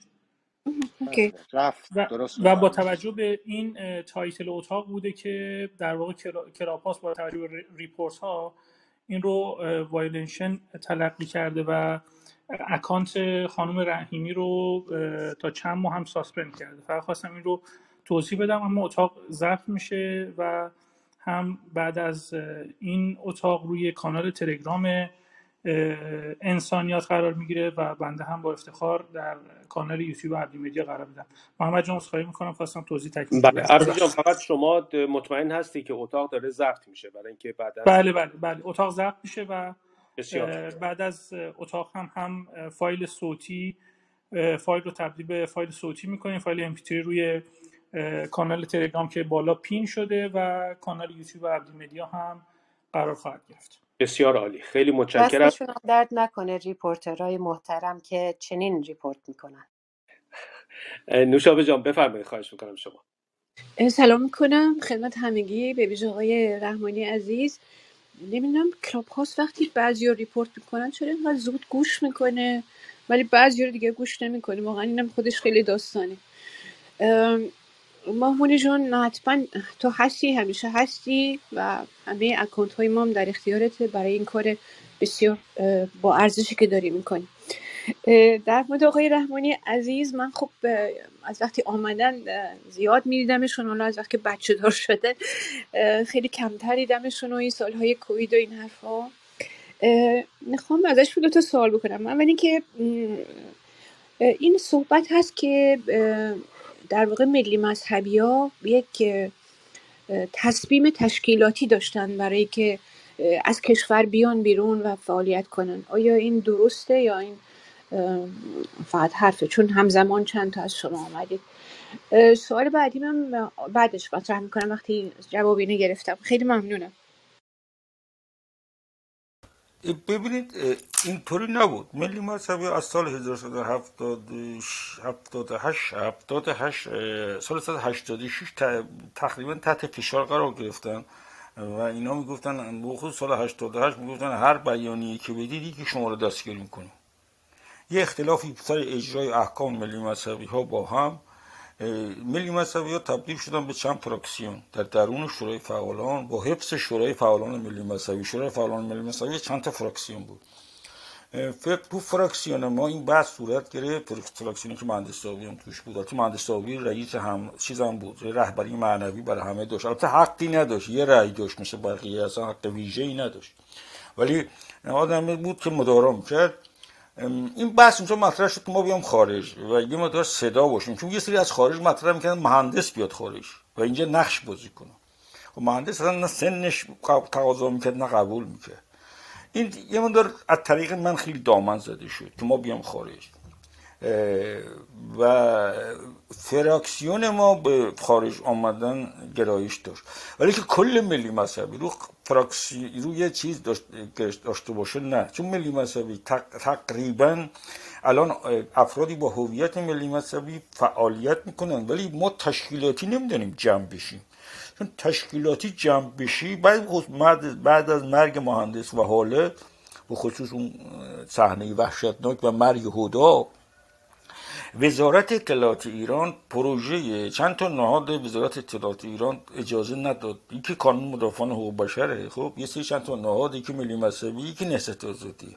نهضت آزادی به یه شکلی که انسجام داره جمع میشه بیانیه میده. حالا ولی اینا به ما این اجازه رو ندادن. هنوز هم ندارن پس نمیشه گفت تصمیم ولی یک سری موافق بودن یک سری مخالف بودن. حتی تو فراکسیون ما من با رأی اقلیتی برای خارج از کشور اومدن رأی آوردم.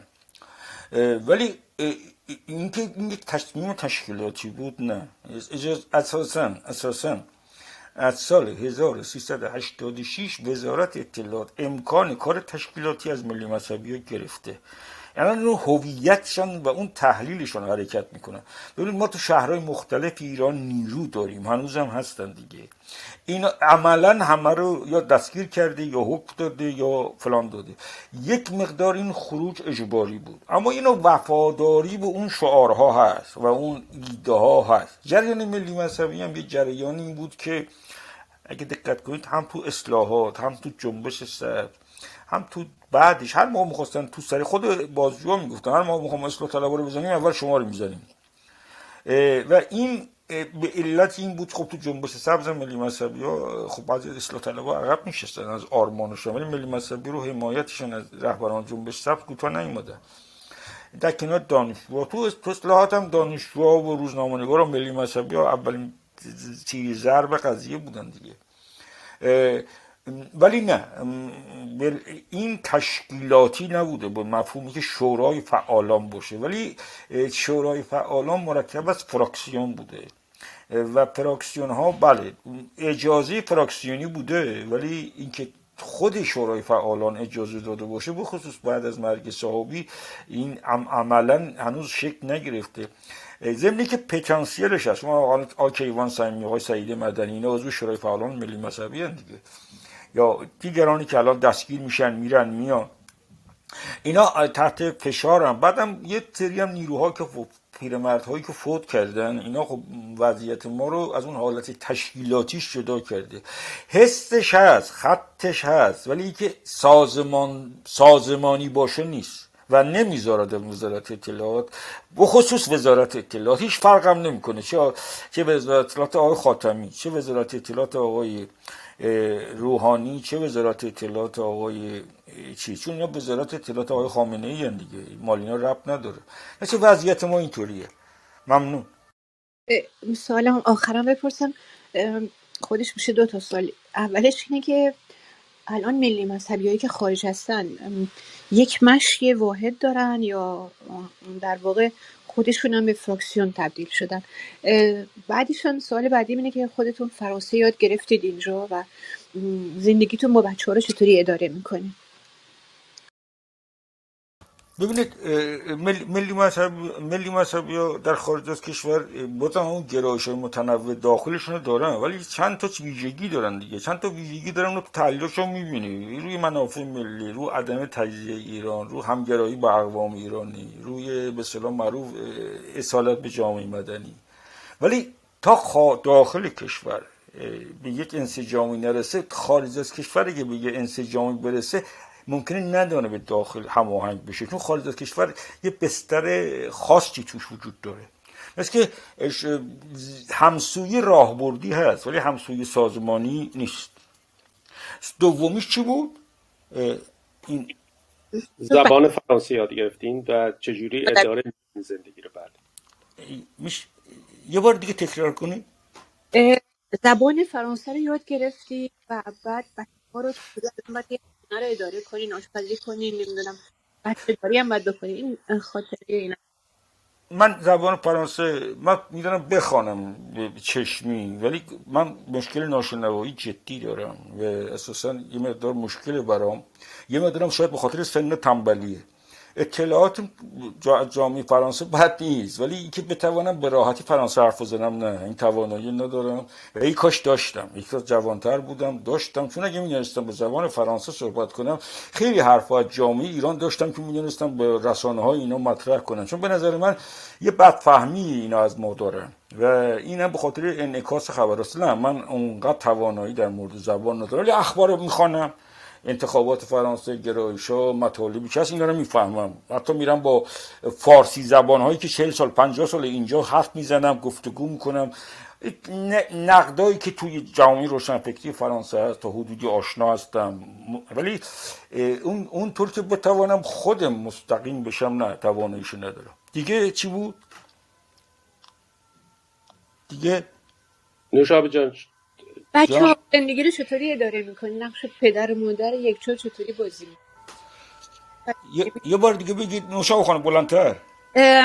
بچه ها خونه رو چطوری اداره می‌کنین؟ الان شما نقش پدر و مادر باید همزمان بازی کنین دیگه. ببینید من مادر من عزیز آقا بود. منم حتما باید باشم تقی خانم دیگه. من به مادری می‌گفتم آقا. بعد چون مادر من پدر من بود واقعا. واقعا اینطوری بود. من خیلی. خب خود من هم یاد یه واقع شوخی می‌کنم. خانم شدن خیلی سخته. ولی خب ساده نیست. یعنی ببینید یه جمله کیانا داره گاهی میگه خیلی خنده داره. میگه بابا تو یه دونه مردی. این فرانسوی ها با اسم تعریف شروع می‌کنن دیگه. مثلا ما میگیم تو مردی. اون میگه تو یه دونه مردی. تو نمی‌فهمی الان من چی میگم. خب؟ من واقعا راست میگه. یعنی ولی خب گاهی با کمک مادرم خب که میاد و کمک کرده شکلگیری شخصیت کیانا. خب یه سالی هم که نرگس بود بیرون با تماس که می‌گرفت خیلی خوب بود. ولی خب نرگس هم میشم هر همین جام که بیرون بود هفتش بار دستگیر شد دیگه. با قول کیانا گاهی میگه ماما بلد نیست که بیرون بمونه. این خاطر این این این ویژگی ولی من نمی‌دونم حالا با آینده باشه. سعی کردم که مثلا وقتی بچه ها اومدم من سعی کردم که شبا بیرون دیگه دیر وقت نباشم بیام خانه خب قراری نذارم. یا مثلا تا پنج سال من سعی کردم مسافرت هایی که برای سخنرانی تو شهرستان های اروپا بود نرم. خب پیششان باشم. احساس امنیت داشته باشم. چون به وقتی از ایران اومدن اینا از سه سالگی به خانه ما حمله شده. یه بار دو بار اومدن منو گرفتن دو بار نرگسی گرفتن. خب اینا وقتی شب می اومدن پیش من می‌خواستن اول بخوابن دستای من سفت می‌گرفتن. احساس می‌کردن که مثلا من ممکنه برم. ببین من سعی کردم یه احساس امنیت بهشون بدم. خودم من بلد نبودم. همونش که سعی کردم آشپزی یاد بگیرم چون آشپزی هم زیاد بلد نیستم هنوزم بلد نیستم.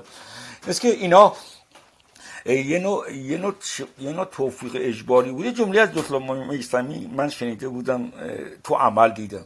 می‌گفت بچه آدم صبور می‌کنه. می‌گفت تو هیچ کاری نمی‌دونی بکنی. چون اگه اذیتت بکنه تو فقط خلاصه باش باش رای بیای. پس باید صبور بشی. این این این این مثلا من گاهی مثلا وقتی که اولا اومده بودن قاطی می‌کردم داد میکشیدم. بعد مدت یا که نباید داد بکشم. چون به خودمه خب؟ خب الان که خود بزرگتر شدم احساس می‌کنم بهتر منو درک می‌کنن. یعنی با من همراهیشان بیشتر شده. یعنی این خود خوششانسی هم هست. زمین که وقتی با هم متحد میشن علیه من من باید تسلیم بشم دیگه. چون به هیچ وجه اتحادشون از بین نمیره هم میشه اختلافشون بیش از 20 دقیقه طول نمی‌کشه. زود متهم متحد میشن علیه من و نمی‌دونم. من سعی کردم یه جاهایی هم مادر باشم هم پدر. البته مادر بودن خیلی سخته. چون مادر یه چیزای عاطفی منتقل می‌کنه فضای خانه مثلا من می‌دونم اصلا دختر یک لطافتی به خانه میده پسر نمیداره بده. بحث جنسیت نمی‌کنم. واقعا نوع ادبیات نوع رفتار نوع چیز کاملا مشخصه. فرق علی و کیانا این این ویژگی خب در وجود همسر تو خانه هست دیگه. این وقتی باشم زن تو خانه باشه حالت هست خانه ما اینو نداره و این چیزی است که خلاصه باید باش کنار اومد. امیدوارم جواب داده باشه. خیلی سپاسگزارم. من آقای رحمانی یه سوال دارم از خود شما. منتها الان به عنوان مادریتور این سوال رو الان مطرح نمی کنم زمانی که عبدی عزیز مادریتور شد اون وقت من این سوالم رو مطرح می‌کنم. اجازه بدید آقای نیما که الان نوبتشون هست روی تلفن هستند. ولی آقای محسن خواهش می‌کنم نه من هستم. شما هستید؟ بله دیدم علامت تلفنتون در مشغول صحبت بفرمایید آقای نیما. بله خواهش می‌کنم. این علامت تلفن اینجوریه که یه بار زنگ بخوره موبایلت میمونه. خواهش می‌کنم. من دوباره سلام می‌کنم خدمت آقای رحمانی عزیز و همه عزیزان حاضر در رو. من از ماهمونی جان اجازه گرفتم که یه انتقادی رو نسبت به آقای رحمانی مطرح بکنم. حالا در کنار بسیاری از خوبی هایی که دارن و می‌خوام ازشون بپرسم که آیا نسبت به این مشکل آگاهی دارن یا نه. البته انتقاد سازنده. من روانشناس هستم بنابراین بیشتر از این زاویه می‌خوام بپرسم و دیدگاهم رو بگم. آقای رحمانی بسیار باهوش هستن بسیار اشراف دارن به موضوعاتی که راجبش صحبت می‌کنن. تو رومای مختلف من صحبتاشون رو گوش کردم. اطلاعاتشون خیلی وسیعه. خب در جریان تاریخ معاصر ایران بودن باهاش زندگی کردن بنابراین خیلی اشراف خوبی دارن. از طرف دیگه خیلی مهربون و خیلی مسئولیت پذیر هستن. که من فکر می‌کنم اون اشکالی که می‌خوام بگم دقیقا از این قسمت میاد. یعنی مهربون بودن و مسئولیت پذیری اون اشکالی که می‌خوام بگم و امروز نداشتن تو صحبت کردنشون بنابراین این نظر منو تایید می‌کنه احتمالا. ببینید در روم های مختلف من دیدم که آقای رحمانی وقتی صحبت می‌کنن صحبتاشون گاهی اوقات از ساز حالت سازمان یافته خارج میشه و از هدف اصلی دور میشه. و من اینو خیلی حیف می‌دونم. یه فیلمی تو ایران بود برای بچه ها به نام گلنار که یه دختری بود تو شمال میره تو جنگل ها گم میشه و بعد میره با خرس ها و اینا روبرو میشه.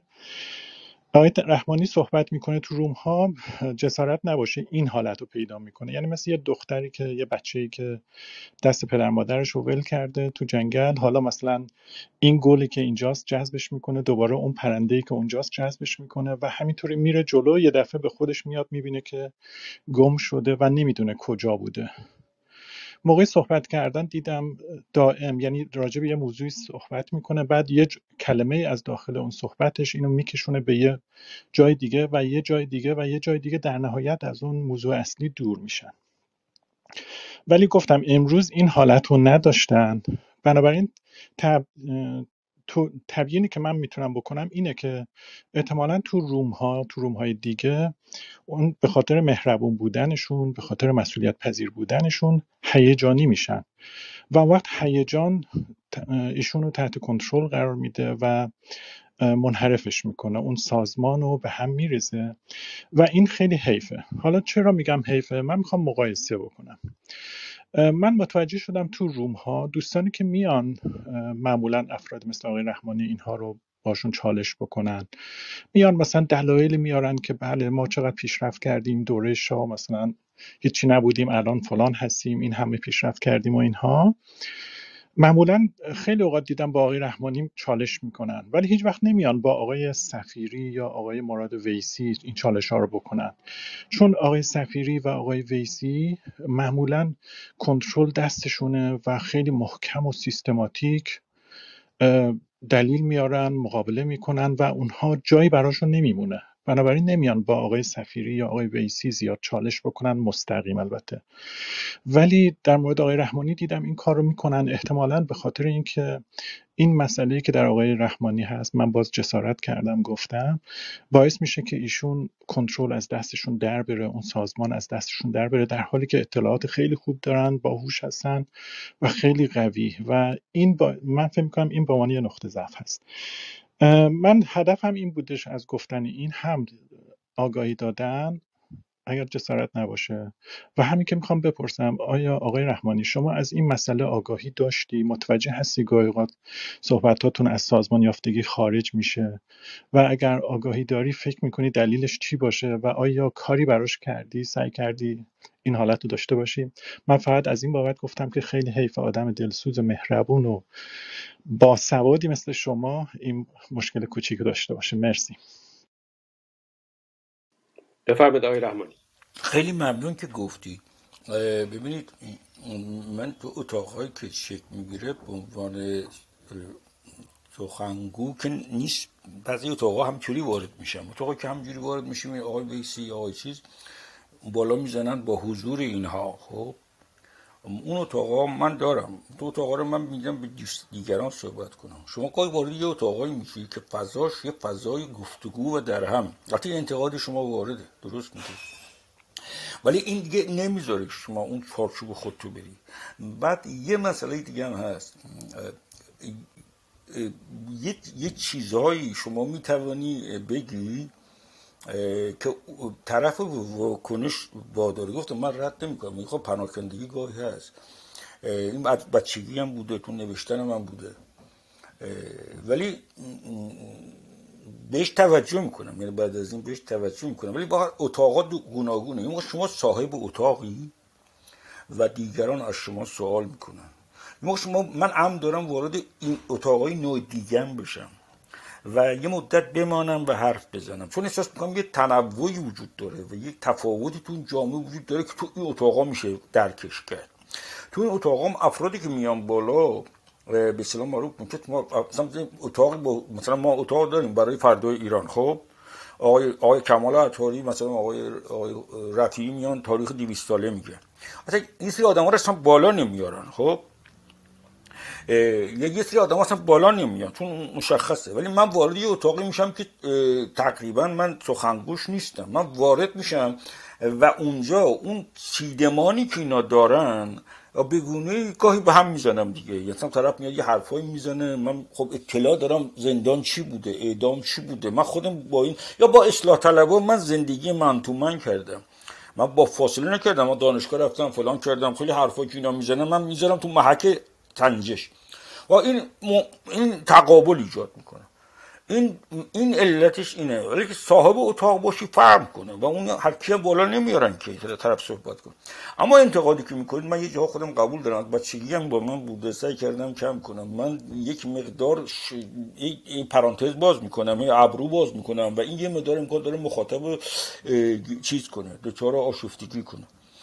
همین گمان کنم جواب داده باشم. خیلی هم ممنون که گفتید بهش فکر می‌کنم. سپاسگزارم. آقای تاج دولتی جانم بفرمایید. یه جمله. من توصیه می‌کنم که آقای رحمانی شما گاهی اوقات برین اون اتاقایی که به اون شکل شده رو دوباره ریپلیش رو گوش کنین و نحوه صحبت کردن تو ببینین. شاید خیلی آگاهی خوبی بهتون بده. مرسی. ممنونم آقای دیما آقای محسن نژاد در ضمن جان شما که حالا با آیدی شهره اینجا هستی.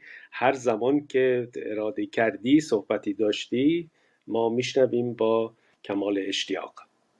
قربون محبتتون. یک دنیا ممنونم که این اشکال رو شماها جبران کردین مدیرای محترم و به من کمک کردین که بتونم بیام لاقل بشنوم. و معذرت می‌خوام اگر که من لحظاتی آنچنان ناراحت شده بودم که من میزبان نباشم از مهمانام پذیرایی کنم. آنچنان ناراحت شده بودم که اگر صدام بالا رفت از مهمونام عذرخواهی می‌کنم.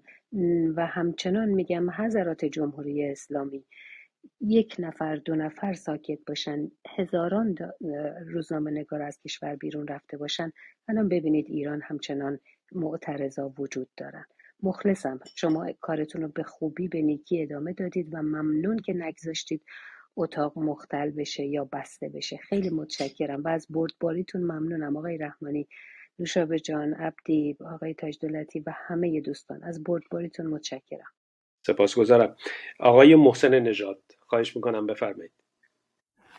درود بر همه عزیزان. درود مجدد و سپاسگزاری از همه زحماتی که کشته میشه و درود مفصل به تقیه گرامی. راستش من زیاد سوال ندارم. دو تا نکته است می‌خوام مطرح بکنم. یکیش به نظر من خیلی مهمه. من مدت خودم تو این کار تاریخ شفایی چندین سال پیش بودم. الان مدتی دیگه دنبالش نیستم. اما یه نکته که دریافتم و برای من خیلی مهم بوده این است که با بسیاری از دوستان و رفقایی که سالیان پیش زندانی بودند به خصوص زند... اونایی که زندانی شاه بودند و اذیت شدن و بعدش هم کسایی که حتی تو این دوره زندانی بودن اذیت شدن هر موقع ازشون راجع به زندان می‌پرسی و اذیت هایی که در زندان شده غالبا اون رو جزوی از خاطرات خودشون حساب نمی‌کنن. حتی بعضی وقتها به عنوان بخشی از زندگی خودشون حساب نمی‌کنن. و در اینجا هم من مجددا شاهد این بودم که تغییر گرامی راجع اون بخش از زندانش تقریبا هیچ نگفت. راجع اون بخش از زندگیش که در زندان ها بوده و آزارهایی که شده و آدمهایی که دیده و خاطراتی که داشته و آدمهایی رو که به حال شاهد بوده که اذیت شدن و غیره. من واقعا توصیه دارم که پیشنهاد دارم که لطفا راجع به اون بخش حتما حتما صحبت بکنیم بخشی از زندگی است. گفتن اونها یه چیزی نیستش که باید یه جوری مخفیش کنیم با به این عنوان که خب همه می‌دانند نمی‌دانند. و گفتن اونها به نظر من امر ضروری است. در اینجا هم متاسفانه اون بخش منتفی شد. سوال دوم یا نظر دوم بگم بعد تقی گرامی اگر دوستاش به اون هم جواب بده. من شخصا توی سالیان دراز که این طرف اون طرف فکر کردم با خودم اندیشتم کتاب خوندم بعضی از دوستان رو و رفقا رو شنیدم و نظریات ایران رو دنبال کردم. متوجه شدم که به نظر می‌رسه فرهنگ ما به طور فوق العاده غنی و قوی زیر تشیع شیعه غرق شده. این را هم نه به عنوان این میگم که آدم های مذهبی. تودهی ها هم به نظر من شیعه بودن شیعه سرخ. فدایی ها هم شیعه بودن. شیعه تفنگ به دست. و به همین ترتیب وقتی من نگاه می‌کنم این نفوذ این فرهنگ فوق العاده فوق العاده فوق العاده عمیق بوده.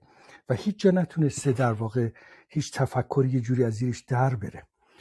حتی این سوسیال دموکرات جدید که بازمانده های اون در واقع سوسیالیست های قدیمی و دیکتاتوری پورت های قدیمی هستن به نظر من یک نوعی شیعه علوی رو در واقع دنبال می‌کنن. و من خودم به این نتیجه رسیدم که شاید شاید باید به لیبرالیسم چه اقتصادی چه سیاسیش اول برویم گذر بکنیم و این مملکت یک بار خودش رو بشوره در اون بعد بازگردیم به این ایده هایی که هست. می‌خواستم نظر تو راجع به که من به نظر خودم رسیده شما بگی نه اینکه بخوایم بحثی بکنیم و نقدی بکنیم. من به اینجا رسیدم که اکنون دموکراسی بورژواز لیبرالی از همه نوعش برای ما مقدم تره میکروفون رها می‌کنم و امیدوارم که داستانهای زندان رو حتما برای ما بگید. تشکر می‌کنم. محسن جان راحت باش که سوالایی که برای من نوشته بودی و من دیگه الان حتی به پیغامام هم دسترسی ندارم اونا رو هم مطرح کنید مانعی نیست. تقریبا همین دوتا بود. من یک قسمش مربوط به خودم بود بحث نظری راجع به تشیع و این بخش در واقع تعریفی راجع به ماجرای زندان ها که به نظر من فوق العاده مهمه که همه دوستان هر کسی از هر قبیله که یعنی عادی شده برای ما رفتن زندان آمدن و صحبت نکردن راجبش بخشی از زندگی مهنتبار ماست. سپاسگزارم آقای نجات آقای رحمانی عزیز بفرمایید.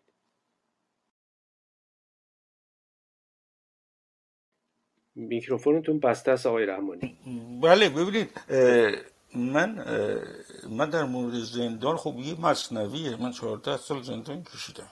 حدودا. و دوره های مختلف. و زندان اساسا همه چیز زندگی انسان عوض می‌کنه. و وقتا جدا باید گفت. یعنی من با خیلی ها زندان کشیدم که با رهبران حزب توده مثلا چند روز با آقای عمویی سالها با امیر انتظام با هوادارای سازمان مجاهدین خلق با فدایی ها اقلیت اکثریت را کارگر حزب توده. و با خیلی از اینو بحث کردم. با بچه های بیشترم با مارکسیست ها من زندان کشیدم.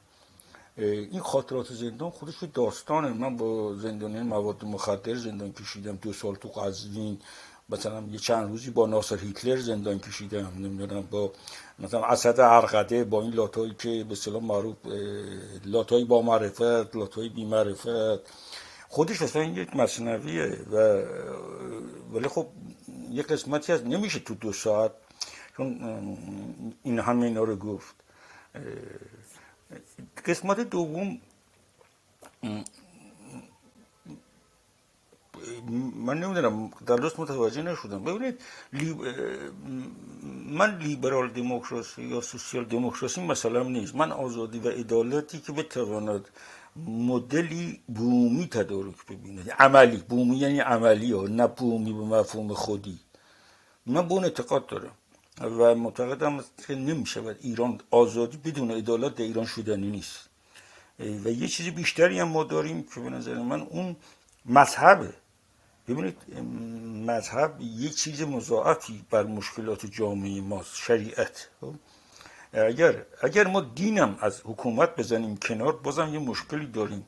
باید بخشی از دین از این حالات حمایتش از ایدگاه های ارتجایی ما ضعیفش کنیم. مثل این پاپی که الان تو واتیکان هست خوش نوگراست به اصطلاح جاهای حرف خوب می‌زنه. میگه خدا نمی‌دونه ها رو ببره جهنم به شکل دائم. من معتقد هستم که روشنفکر این کار روشنفکری داشته باشی روشنفکر ذات از نظر من نداره کار می‌کنه. چه چیزی باید نکنه نهاد دین نهاد ثروت نهاد دولت. این روشنفکره ولی کسی تو دولت میاد باید با یه برنامه برای یه تعادل بیاد از نظر من. این تعادل چجوری به دست میاد؟ روش بحث کرد. بخشش کارشناسیه بخشش سمته سمتهیه اگه این سمتهی ما نداشته باشیم چیز میشیم. ما نیاز به آدمایی داریم که تئوری های خارجی بدانن و توی ابعاد جامعه ایران تجربه کرده باشن. این زیاد سادم نیست به دست آوردنش. یعنی من اعتقاد دارم جهان از دوره این مارکسیس الان به نوری ترقی تبدیل شده. ایدئولوژی در برنامه خود نشان میشه. برنامه ها در توافق های مقطعی خودشون نشان میده. اون تقسیم بندی های من اعتقاد دارم بخشی عظیم از روشنفکری ما در تقسیم بندی فلسفی و کلاسیکش مانده. این هیچ خوب نیست. باید بیاد جلو. باید بیاد رو برنامه. رو برنامه که بیام یه جاهایی می‌شود بین اون لیبرالیزم و اون سوسیالیسم یک دولت رفاه رسید. یک نوع رفاه. گفتم مسئله مذهب هم ما داریم که مسئله اصلی است. و خیلی باش روش باز بحث کرد. نهاد دین حتی از دولت هم بره کنار. از قدرت که کنار نمیره که. و این باید یه جاهایی با یه سری چیزهای نو همراه بشه. وگرنه صد سکندری است. قدرت داره دیگه. خب مردم خلاصه با خدا کار دارن. و شریعت هم برای مردم گاهی وسیله رسیدن به خداست. حالا خدا برای بعضی شریعت نیست یه بحث دیگه است. می‌خوام میگم این چیزی که من می‌بینم باید مفصل روش بحث کرد. ولی که فکر کنید ما با یک دید کلی لیبرال دموکراسی هم سوسیالیسم به جایی می‌رسیم ما بعد از انقلاب اسیر فلسفه شدیم. یا قبل از انقلاب اسیر ایدئولوژی بودیم بعد از انقلاب اسیر انتظاهای فلسفه شدیم. این انتظاهای فلسفی می‌تواند ما رو به یه جاها به تقابل های غیر منطقی به هم برسونه اگه یه بیت های داره آزادی اگه عدالت یه بیت های داره می‌شود رو مصادیق صحبت کرد. ضمنی که هر کی باور خودشو داشته باشه. چون من نمی‌دونم باوری یکی به لیبرالی عوض کنم که یا یک کسی با خدا کنم یا بی خدا کنم که. ولی می‌توانم بگم تو اگه این اعتقاد این به این چجوری نگاه می‌کنی؟ به حقوق بشر چجوری نگاه می‌کنی؟ حقوق بشر به زن چجوری نگاه می‌کنی؟ به اقوام چجوری نگاه می‌کنی؟ به اصناف چجوری نگاه می‌کنی؟ این به نظر من با ایده کلی لیبرالیسم یا چیز نمیشه. من تو دانشگاه ایران سخنرانی می‌کردم یه چیزی همیشه برام خیلی خیلی عجیب بود. خب قبل از انقلاب من دانشجو بودم یه مدت کوتاهی. خب تو محافل دانشجویی ما ایدئولوژی حرف می‌زدیم دیگه همه ایدئولوژی. بعد از انقلاب من احساس کردم اون ایدئولوژی برنامه اومد شد فلسفه یه سری انتظاهای فلسفی. خب یه مدار آقای بشیری روی نقش داشت. خب یه قدم خوبی بود ولی بعدا بحثات تو حتی همین کلانش ما ما سوسیال دموکراتیم ما لیبرالیم ما سکولاریم. من میگم اینا خوب. هر کس خب یه هویتی از خودش بیان می‌کنه. ولی خب یه جا باید یک منطقه مشایی برای یک نیروی عدالت خواه و آزادی خواه به وجود بیاد. این منطقه مشا برنامه هاست این برنامه ها مهم هستش. من لیبرال نیستم. من به سوسیال دموکراسی بیشتر گرایش دارم. این, این اینو من نمی‌دونید من در من دیگه عوض نمیشه که. من 60 سالمه و یه چیزایی خواندم هم دیگه. ولی من می‌دانم با یک لیبرال دموکرات زندگی مشترک اقدام بکنم. این این چیز سختی نیست. ولی اگه برگردم همونطور که من می‌دانم با کسی که به خدا اعتقاد نداره همکاری کنم من همه عمر با مارکسیستا زندگی کردم. میشه به همکاری کرد. ولی اگه برم بازم روی اون انتظاعات محض هیچ اشتراکی ایجاد نمیشه. و توی این دعواها اون وقت کی میشینه؟ ببخشید. یه زمان خمینی نشست یه زمان رضا نشست. بین این نیروها باید برنامه بشینه. نه یکی بیفته که اختلاف بندازه به یه گونه که نشه همکاری کرد. این چیز من امیدوارم پاسخ داده باشم. ببخشید. سپاسگزارم آقای رحمانی عزیز. بشنویم صحبت های آقای جواد رو خواهش می‌کنم. بله سلام عرض می‌کنم خدمت همه دوستان و آقای رحمانی عزیز.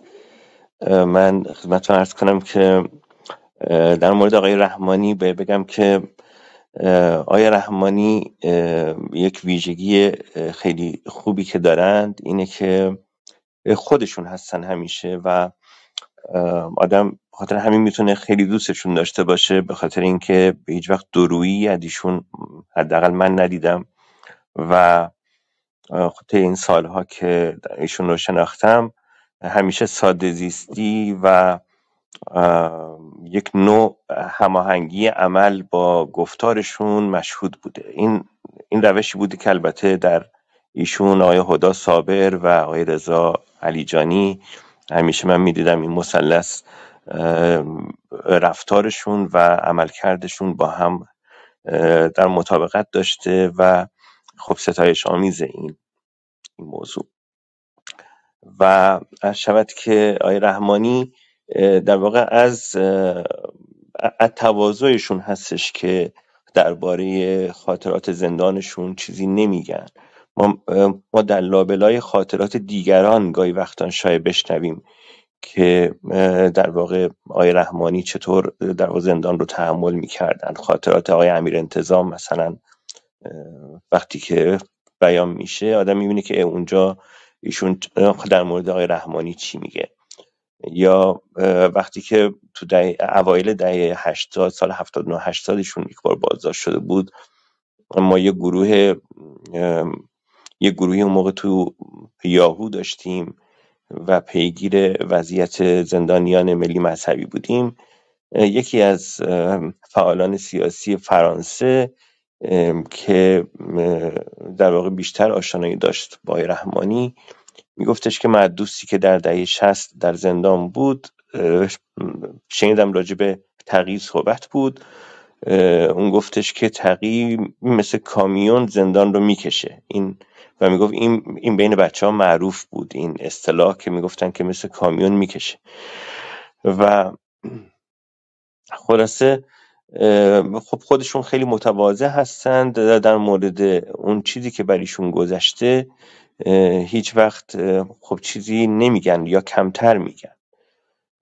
و میگن که خب اینا عادیه و طبیعیه در حالی که خب در اون دوره در واقع زندانی که ایشون بودن بعدها که خودشون در دوره های بعدی رفتن گفتن که زندان من, من فکر کنم از خودشون شنیدم که گفتن که زندان هتل شده مثل سابق نیست. خب اون دهه شست اون سختی هایی که کشیدن بر حال من به نظر من همونطور که دوست عزیزم آقای محسن گفتم باید حتما بازگو بشه. نکته دیگه مدارای ایشون هست. من اکثرا می‌بینم که در گروه هایی در کلاب هاوس گاهی وقتا حتی موجب ناراحتی من هم میشه. میرن با افرادی حکومتی میشینن سر صبر صحبت می‌کنن در حالی که خب هیچ وقت موضع اونا که تغییر نمی‌کنه ولی خب میشنن خیلی با با مداراگری با ملایمت باشون صحبت می‌کنن آیه رحمانی. و یک مورد دیگه هم می‌خواستم بگم. این هستش که من یادم در یک سخنرانی که در انجمن اسلامی مهندسین داشتن اون موقع قبل از یکی از بازداشت هاشون بودش فکر کنم سال هشتاد بود. به به موضوع اهمیت به فردگرایی و ارتباط برقرار کردن با سبک های مختلف زندگی افراد دارای سبک های مختلف زندگی و به رسمیت شناختنشون صحبت کرده بودند و بیرون از سالن هم با هم صحبت کرده بودیم. من خب خیلی خوشحال شده بودم چون توی ملی مذهبی ها معمولا این گرایش وجود نداشت و همیشه ما راجع به این موضوعات خیلی در واقع انتقاد داشتیم بهشون و اما نمی‌دونم که چقدر بعدها این پروژه اهمیت به فردگرایی و خواستهای فردی جوانان مخصوصا زندگی های فردی وقت کردن که بپردازن. اما سوالم باز سوالی که دارم در مورد در واقع روشنفکری دینی هست. خیلی از افراد روشنفکری رو با دینداری خیلی در هماهنگ نمی در هماهنگی نمی‌دونند و شاید این رو یک پروژه ای می‌دونند که یک زمانی مطرح بوده و الان دورانش شاید گذشته باشه و اینکه در واقع بخوایم همه چیز رو چیزهای جد دنیای جدید رو با دین پیوند بزنیم شاید جواب نده و لازم باشه که بیشتر به عقل و عقل بشری تکیه بکنیم تا به دین. آیا همچنان شما خودتون رو روشنفکر دینی می‌دونید و این مسیر رو همچنان ادامه می‌دید یا برقرار در واقع لازم می‌دونید؟ با توجه به اینکه امروزه دیگه من فکر می‌کنم بسیاری از جوانان به نظر می‌رسه که از این موضوع عبور کرده باشن. بله. بله، خیلی ممنون. من این سوالی داشتم فقط یه پیشنهادم داشتم آقای رحمانی. برای مطالب نوشتاریتون به خصوص در فیسبوک از یک ویراستار استفاده کنید. خیلی از دوستان گاهی وقتا مطالب شما رو می‌خونن از من می‌پرسن که اینجا رحمانی چی گفته؟ من براشون ترجمه می‌کنم میگم مثلا اینجا منظورشون اینه. حالا به خاطر حال شناختی که با حالا دارم و اینها ولی اگر یک مدار ویرایش بشه بهتر خواهد خیلی سپاسگزارم من خواهش می‌کنم از دوستان دیگه برای اینکه نوبت به همه برسه و بتونیم صحبت بکنیم سعی بکنن با که یه خورده فشرده تر صحبت بکنیم که زمان بچرخه و دوستان صحبت. آقای رحمانی بفرمایید. سلام آقا جواد با این پروفایلت اول فکر کردم از چیز میای از گرما در میای بیرون مثل عربا شدی. ببینید لطف داری. ببینید من نسبت به خیلی زندان کشیدنم زیاد چیز جالبی نیست. نمی‌خوام بگم براش ارزشگار نیستم. من خیلی آدم ها رو از من سختتر زندان کشیده. ولی در مورد تواضعی که میگید وقتی من من مقال مهندس صحابی و حال صحابی تواضع ندارم هنوز. واقعا خیلی از ملی مذهبی ها تواضعشون از من بیشتر بوده. خیلی غیر ملی مذهبی ها همینطوری بوده.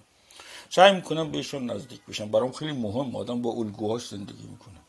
و احساس می‌کنم اونقدر تواضع ندارم. اما در مورد روشنفکری دینی. روشنفکری دینی. من روشنفکری دینی نبودم. من روشنفکری مذهبی بودم.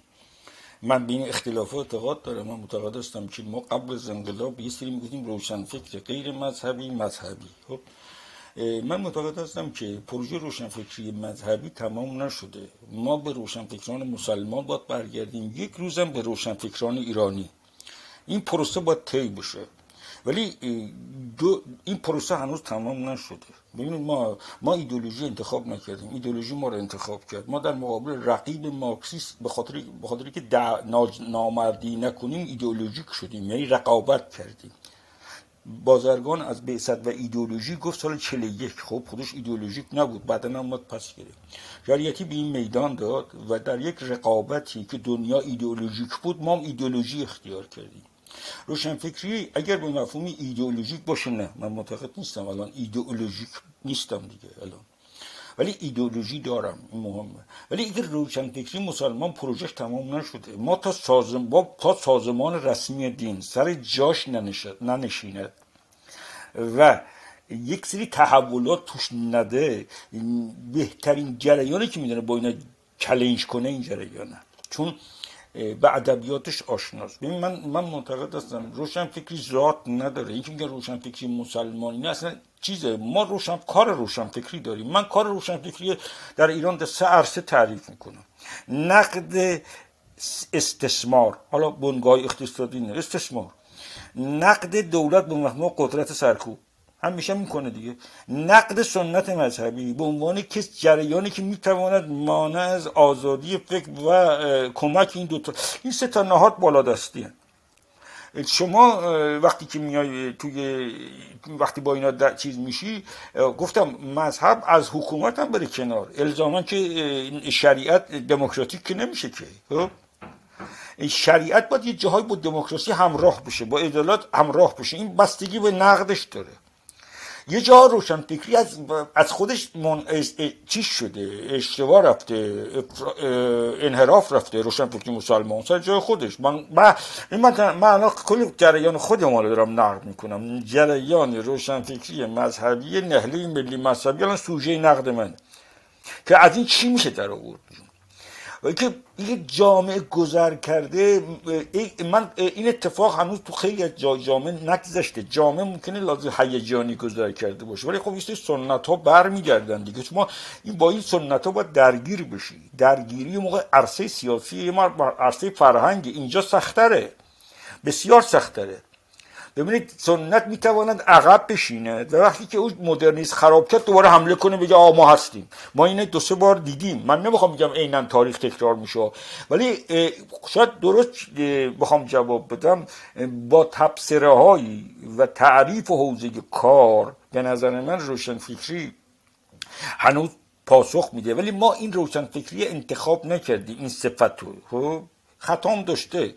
شاید ما دوباره برگردیم به روشن فکری ایرانی. ولی یک تأکیدی روی یک جغرافیا دارم. چون انسان زمانمند و مکانمنده درست روشن فکری آرمانهای چیزی داره.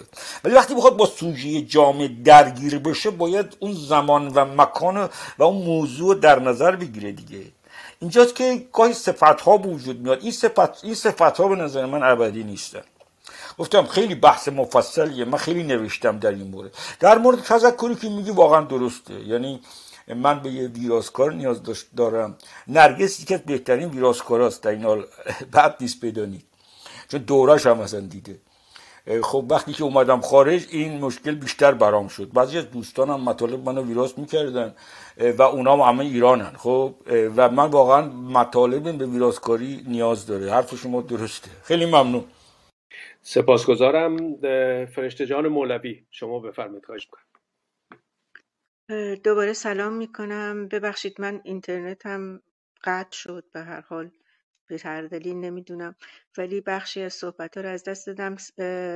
آقای رحمانی گرامی من به یمن کلاب هاوس در یک سال گذشته شنونده های شما بودم. و اون چی که در های شما برای من ارزشمند بوده و توجه هم رو جلب کرده اون در واقع یک نوع رویکرد عملگرایانه مثبت به مسائل بوده. به اصطلاح از دیدگاه یک کنشگر سیاسی. حالا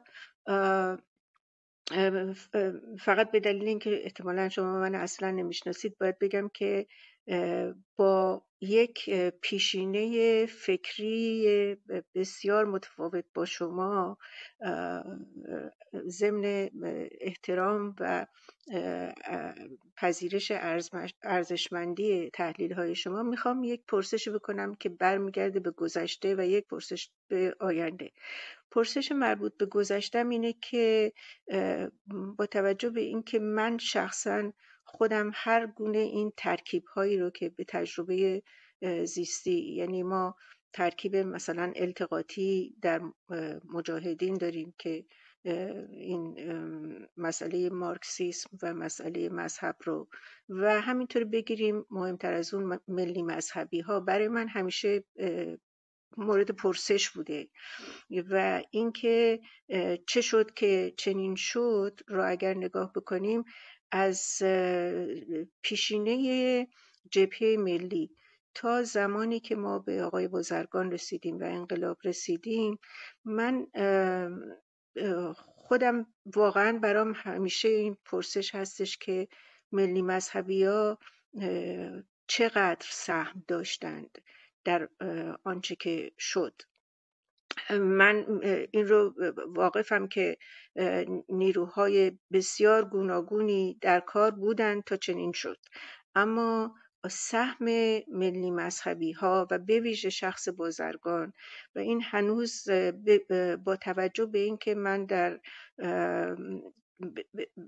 به خصوص روی شخص آقای بازرگان که شهرتی به درستکاری دارن وقتی که می‌رسم نمی‌تونم بفهمم که چگونه به اصطلاح با زبان آمیانه چنین دست گلی به آب داده شد. حالا چون من نگاهم متفاوته دلم می‌خواد که شما با نگاه خودتون و منتها از این زمان اگر که سبک سنگین بکنید این در این سنجش به جای داوری. این سهم ملی مذهبی ها رو چقدر می‌بینید؟ در ماجرای به اصطلاح تحقق چنین نظامی. و پرسش دومم رو خیلی کوتاه میگم. اتفاقی که افتاد که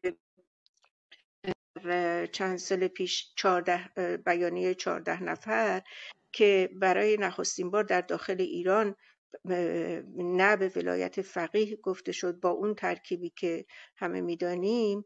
برای من به گمان من می‌تونست یک چرخشگاهی باشه و تصورم این بود که می‌تونست یک آینده دیگه ای رو رقم بزنه در رابطه با جنبش پایداری که نشد. شما این رو چگونه می‌بینید؟ ببخشید که اگر دراز درازگویی کردم. مرسی. بفرمایید آقای رحمانی. 20 سی ثانیه به من وقت می‌دید؟ سی ثانیه. بله بله حتما خواهش می‌کنم. خب دوستان گرامی من بار دیگه خوش آمد میگم به همه دوستان بیش از 800 نفری که الان در حال حاضر در اتاق هستند و بیش از 3600 نفری که از زمان شروع اتاق آمدند مدتی بودند و رفتند.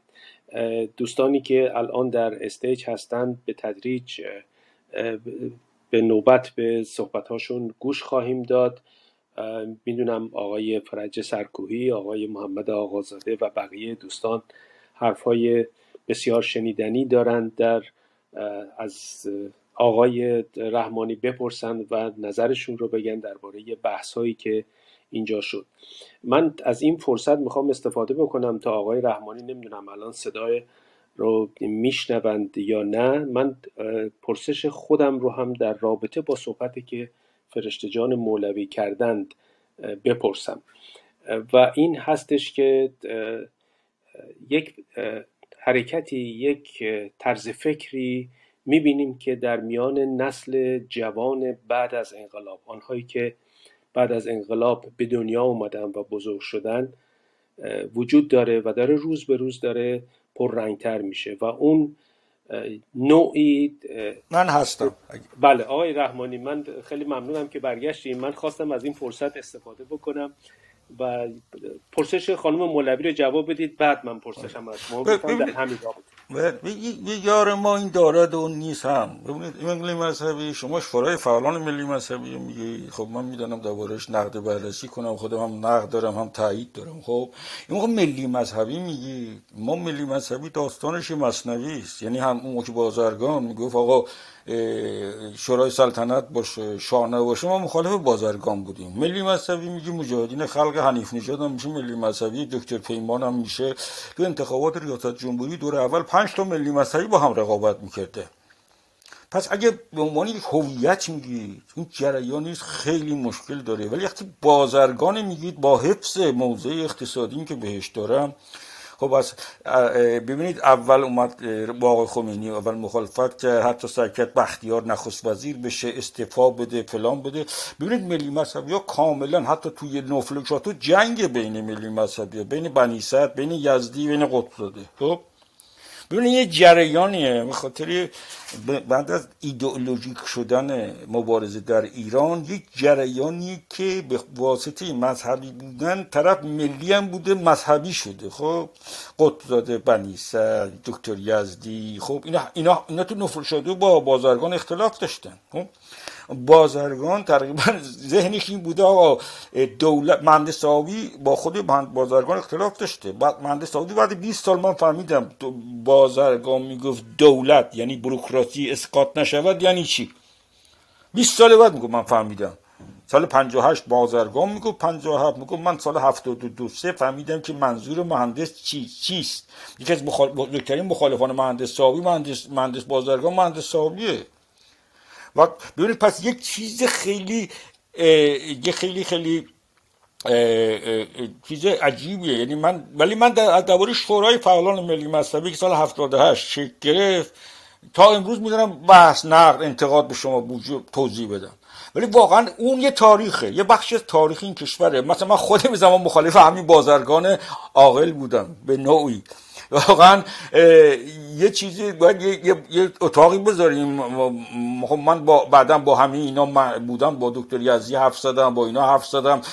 مقابله های مثلا من با آقای امیر انتظام حرف زدم. مثلا اختلافی که تو نهضت آزادی رو آقای امیر انتظام بوده خیلی مفصله خیلی. ولی بازرگان اتفاقا خیلی جاها از این نقد ها مبراست. یعنی یک تجربه ای داشته. مثلا بازرگان همون موقع می‌گفته الان حکومت دست ما بدن ما نمی‌دونیم کاری انجام بدیم. آقا خمینی می‌گفته تا تنور داغه بچسبانیم. این خاطرات آقای بازرگان آقای یزدی تو نفرشاتو وقتی که بازرگان میره دیدار آقای خمینی میده آقای خمینی آقای بازرگان اونجا بیعت نمی‌کنه. آقای آقای خمینی آقای بازرگان برمیگرده. میگه از اونجا که ملت ایران آقای خمینی به رهبری پذیرفتن ما هم به رهبری میپذیریم. اما یه نکته بگم. این درد دل منه. حاضرم ثابت کنم. در اون بزنگاه های تاریخی به هر علتی مردم آخوندار انتخاب کردن. حالا حقه بود مذهب بود ما رو ما رو تنها گذاشتن. در یک بزنگاه تاریخی مردم اصلاح طلبا رو انتخاب کردن. چرا؟ چون می‌گفتن اینا کار انجام بدن شما که نمی‌دونید انجام بدی. واقعا یه جاها من احساس می‌کنم ما یه تنهایی غمگنانه ای داشتیم. می‌دونید چرا؟ چون وقتی شما میری تو قدرت میگه خدا جنایت می‌کنی. بعد وقتی که برمیگردی موثری دیگه. میشه معاون وزیر فلان و از, دموکراسی حرف می‌زنی. میشه قرباچوف خب حالا اون که به وسیله قرباچوف دهه 60 نابود شده اون زی... اگرم مورد حمایت قرار بگیره مردم زیاد حمایتش نمی‌کنن. این من برگشتم به جامعه مدنی به لیدر سازی ببین من یه تجربه به دست آوردم. ادامه نه مهندس صاحبی ادامه من با مهندس این بحث داشتم. می‌گفت دولت دولت یک اسب زین کرده قدرت تو حقی تو باید این حواست باشه. من می‌گفتم خب این اسب زین کرده که تو نمی‌ذارن تو سوار بشی. با یه جای دیگه قدرت پیدا بکنی. ببینید این این این درد دلمه. حاضرم بازش کنم. چون ببینید خیلی کسایی که دهه هفتاد از ما کار ما, ما کمکشان کردیم و ما حمایت هم کردیم. زندان هم رفتیم. زودتر از اونا زندان رفتیم. ولی خب اونا دهه شست ما رو زندان انداخته بودن. و انداخته بودن دیگه. کارش هم نمیشه که. من می‌خوام بگم یه جاها اینطوری نبود. یعنی این. جامعه هم یه جاها باید احساس مسئولیت کنه. محاکمه کسی نیست. من دیدم که یه جاها چجوری طرف احساس می‌کنه که این تو اون مشکلش حل می‌کنه. حقم داره. تو نمی‌دونی حل کنی. چشمشو به بدی اون میبنده. به ضعف های اون میبنده. بعدا میاد طلبکار میشه. ولی به نظر من باید خود تک کرد. که چرا اتفاق افتاد؟ چون من ببینید من نمی‌خوام بازرگان یه جملات کلیدی در تمام دوران انقلاب داره. قطع شد صدا الو. نه صداتون هستش. بله می‌خوام بگم من از این حالا عبور کنیم قسمت دوم سوال چی بود؟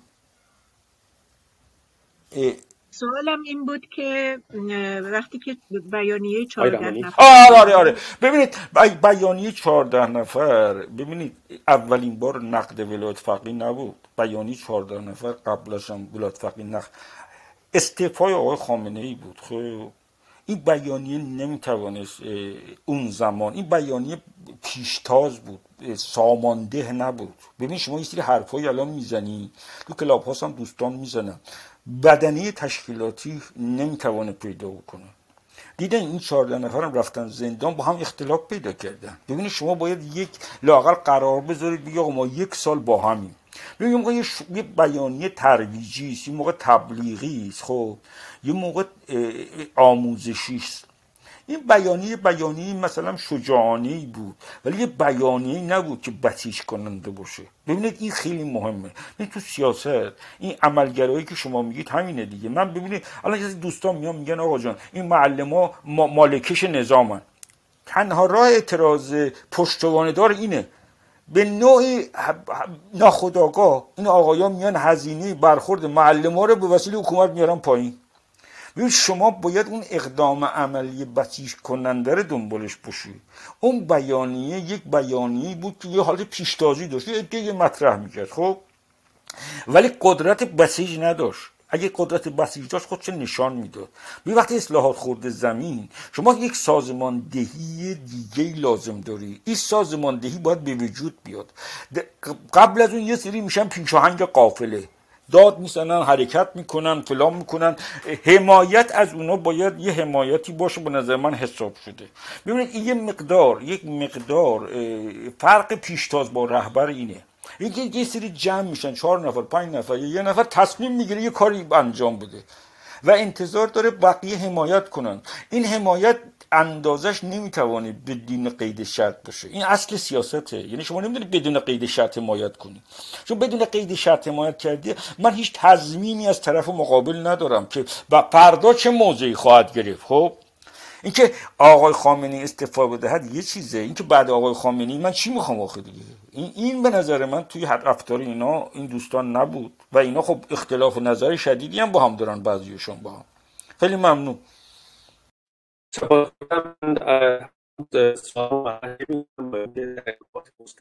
صداتون بده آقای محمد.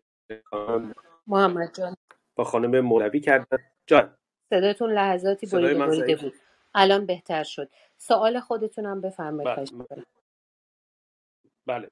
من برای اینکه در ارتباط باشه با صحبتی که الان شد می‌خوام این سوال رو از آقای رحمانی بکنم.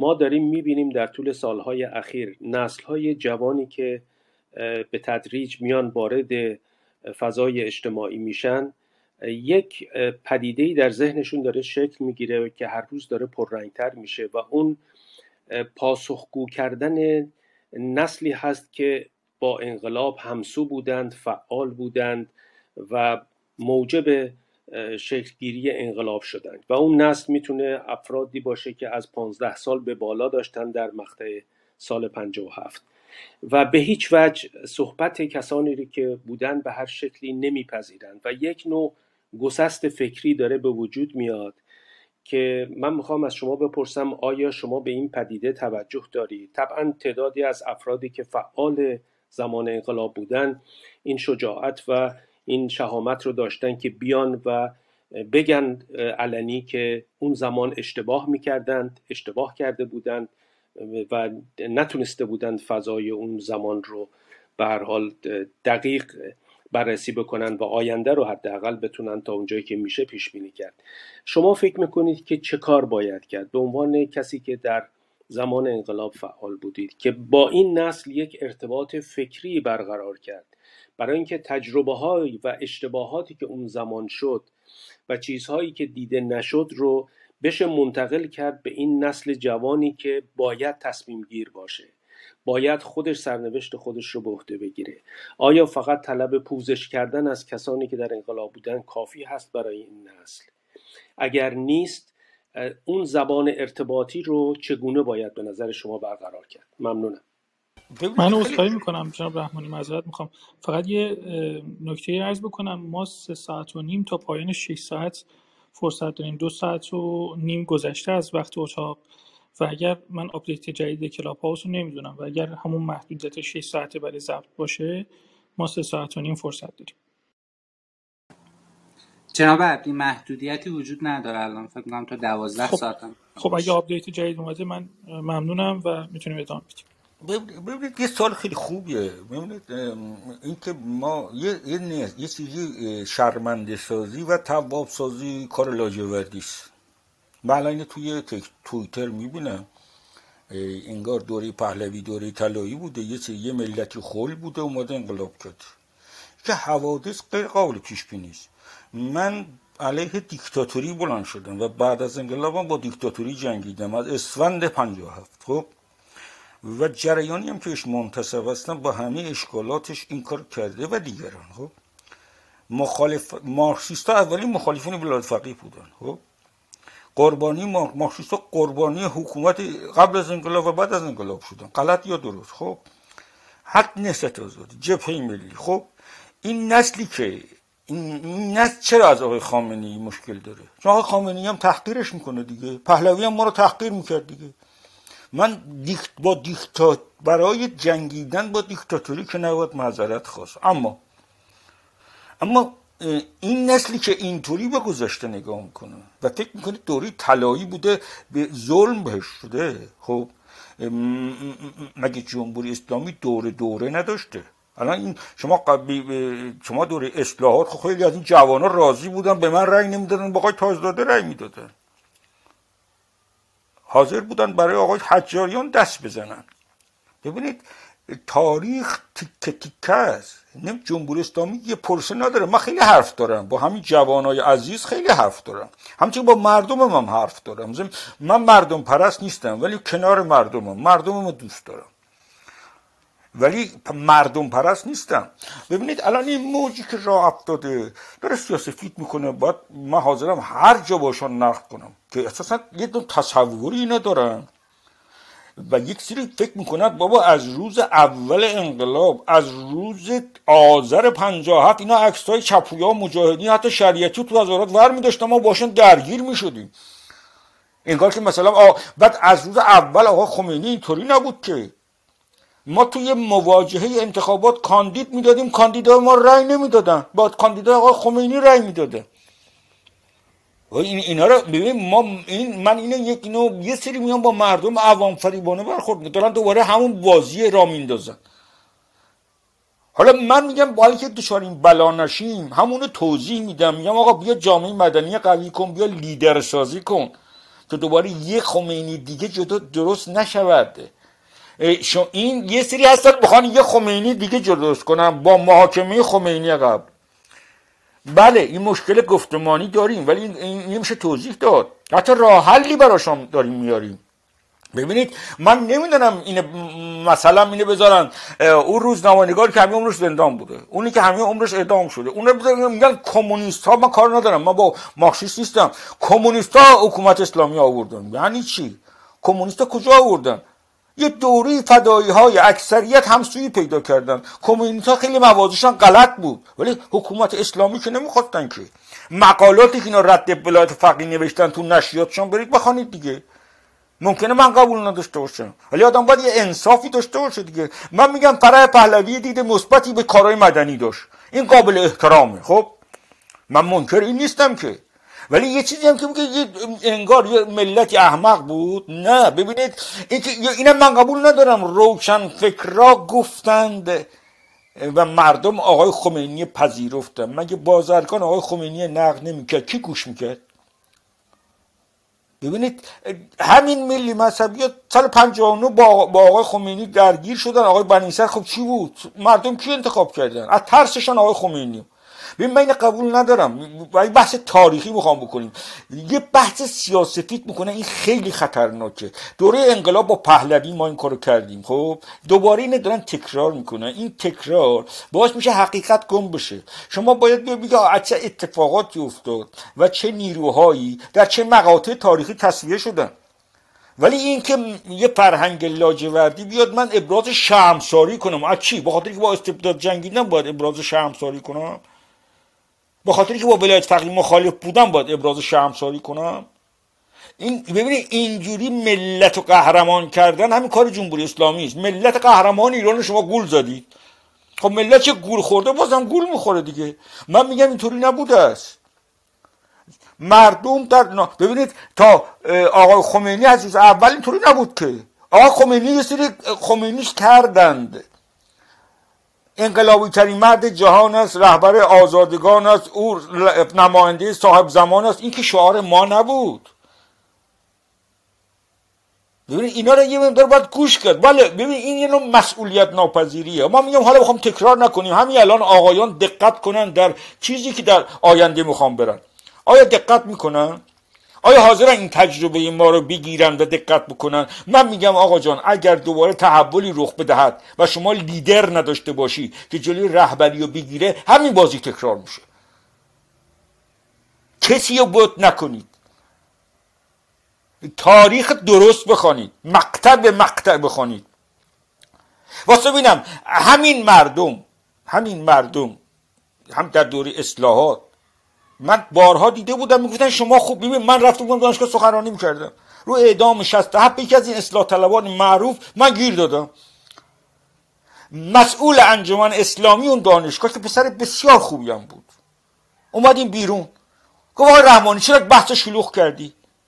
گفتم این یه جایی رفت. من باید وای میستادم من اون ادامه رو دیده بودم. گفت دایی منم ادام کردن. اما الان وقتش نیست. خب من چی بگم؟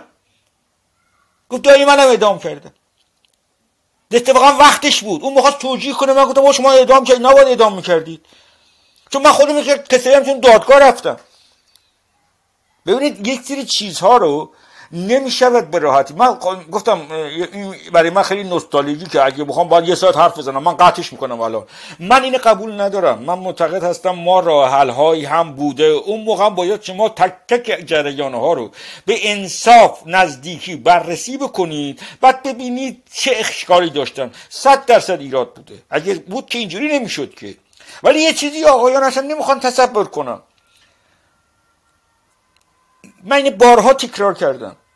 آقای شریف امامی ما گفت انتخابات. قبل از شهریور شست... ایده شهریور. خب؟ انتخابات مجلس برگزار می شود هنوز از جبهه انقلاب هیچی شکل نگرفته بود. خب؟ پهلوی هفته بعد سخنرانی کرد محمد رضا شاه پهلوی. انتخابات خرداد 58 خرداد 58 اصلا نظام پهلوی نبود. حالا اگه انتخابات می‌شد چی می‌شد؟ کار ندارم. جبهه ملی شرکت می‌کرد. نهضت آزادی شرکت می‌کرد. آیت الله شریعت مداری هم شرکت می‌کرد. چیزی به نام جبهه انقلاب شکل نمی‌گرفت. انتخابات می‌رفتن یه اقلیت قوی تو مجلس می‌شدن دعوا میشه پارلمانی. من ببینید یک مقدار تاریخ دقیق باید خوان. این من این این این شرمنده سازی رو که تو توییتر هست و این عذرخوا معذرت خواهی کلی و عین توابسازی لاجوردی می‌دانم و بدتر از اون. اما نقد بررسی اونجا که در انقلاب شده کاری که صحابی خود شروع کرد. نقد بررسی که جریانات شده رو کاملا درست می‌دانم. حتی به تجربیاتی هم رسیدیم. ما یعنی اینه به هم بزنیم. شما ببینید این یه نوع, یه نوع فراره یه ملتی که نمی‌خواد مسئولیت بپذیره. باید مسئولیت بپذیریم بگه مسئولیت نپذیری دوباره گولت می‌زنن. این دفعه یکی دیگه گولت می‌زنه. بله. باور کنید اگر مسئولیت نپذیریم. ببین هر کس من دیدم توی شهر قزوین طرف به من میگه بله تو از فلانی. اسمش نماینده مجلس شد. تو از اون زودتر سیاسی شدی. ولی این آقای خمینی قبول داره. حالا اون الان بیاد بگه حالا بیا بگه تو انقلابی بودی من برام غیر قابل تصوره. بابا من تو تو به من نگفتی نه به خاطر اون تعصب مذهبی. بین خمینی و مثلا شریعتی انتخاب کردی خمینی. خب من چیکار بکنم؟ این این, این که یک یک کلیتی بسازیم. هیچ وقت از امر کلی شما نمی‌توانی راه درست پیدا کنی. و این حکما خیلی کلی است من نقد و قبول دارم. نقد باید بشه. ملی مذهبی من خودم نقد کردم نوشتم هم تو کانال هم هست. ما چه اشتباهی کردن بزرگان ما؟ چه اشتباهی؟ حتی تو اصلاحات ما چه اشتباهی کردیم؟ ولی به شرطی که سوژه درست نقد کنیم. یک حکم کلی همین خطر. من اتفاقا تو این نسل امکان خطا رو بیشتر می‌بینم. ولی اگه حاضر باشه بیاد جریان ها رو نیروها رو ایرادا رو ببینه. آره. اون موقع میشه گفت بله می‌شود کرد. من یه نکات مثبتی می‌بینم یه نکات منفی می‌بینم. من شرمنده سازی معذرت خواهی کلی و مثل تواب سازی می‌بینم. ببینید ما آقای علی اکبر آقای آسد جوادی بزرگ میاد می‌گوید من معذرت بخوام اول انقلاب این کارو کردم. اون خود این شرمنده خودش میاد خودشو نقد می‌کنه. لکه من یه کاری کنم تو شرمنده شی میگه من می‌خوام بیام تو شرمنده کنم تو رو. با خاطر که با دیکتاتوری جنگیدن با شرمنده بشم. بله. خیلی ممنون. سپاسگزارم آقای رحمانی. من پوزش می‌خوام از همه دوستانی که من سوالم رو مطرح کردم چون در ارتباط با صحبتی بود که قبلا شده بود. آقای مهدوی خواهش می‌کنم شما بفرمایید. سلام و عرض ادب از سلام و عرض ادب. احترام به ماه منیر عزیزم و ارادت به آقای رحمانی دوست داشتنی. ایشون می‌دونه من چقدر بهشون ارادت دارم. آقای رحمانی اگر ما این سیر حرکت سیاست ورزی ایران رو از دوران مشروطه به بعد نگاه کنیم یک منش سیاسی یک نوع طرز فکر سیاسی با محوریت دکتر مصدق شروع میشه. بعد میاد مثلا در صد دکتر صدیقی بعد مهندس بازرگان. اینها این منش سیاسی همراه با یک پرنسیپ هاست پافشاری رو پرنسیپ ها که این پرنسیپ ها این اصول در زندگی شخصی اینها در رفتار اجتماعی اینها و در سیاست ورزی اینها بسیار نمود داره بسیار آشکار هست. به نحوی که اینها اخلاق رو مقدم بر سیاست می‌دونن.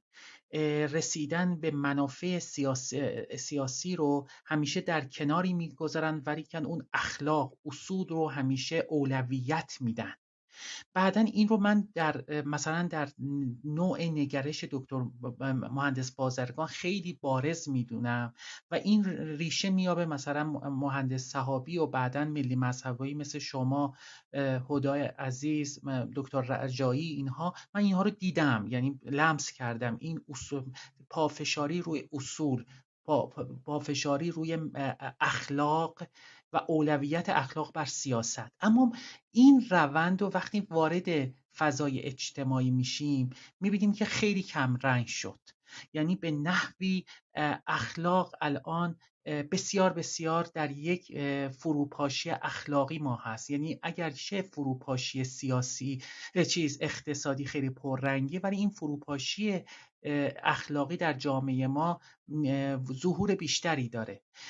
این چه چیزی باعث شد که این تاکید روی پرنسیپ ها ادامه پیدا نکنه؟ یا یک نوع یک نوع سمبل نشه در سیاست ورزی حال حاضر ما که به راحتی یعنی به راحتی استعفا نمیدن. به راحتی روی اصولشون پافشاری نمی‌کنن. روی اون قالب هایی که باید تاکید داشته حتی اصلاح طلب ها پافشاری نمی‌کنن. استعفا رو به عنوان یک جایگاه یک نوع ارزش نگاه نمی‌کنن. آنچنان که مهندس بازرگان دید. این یه سوالمه.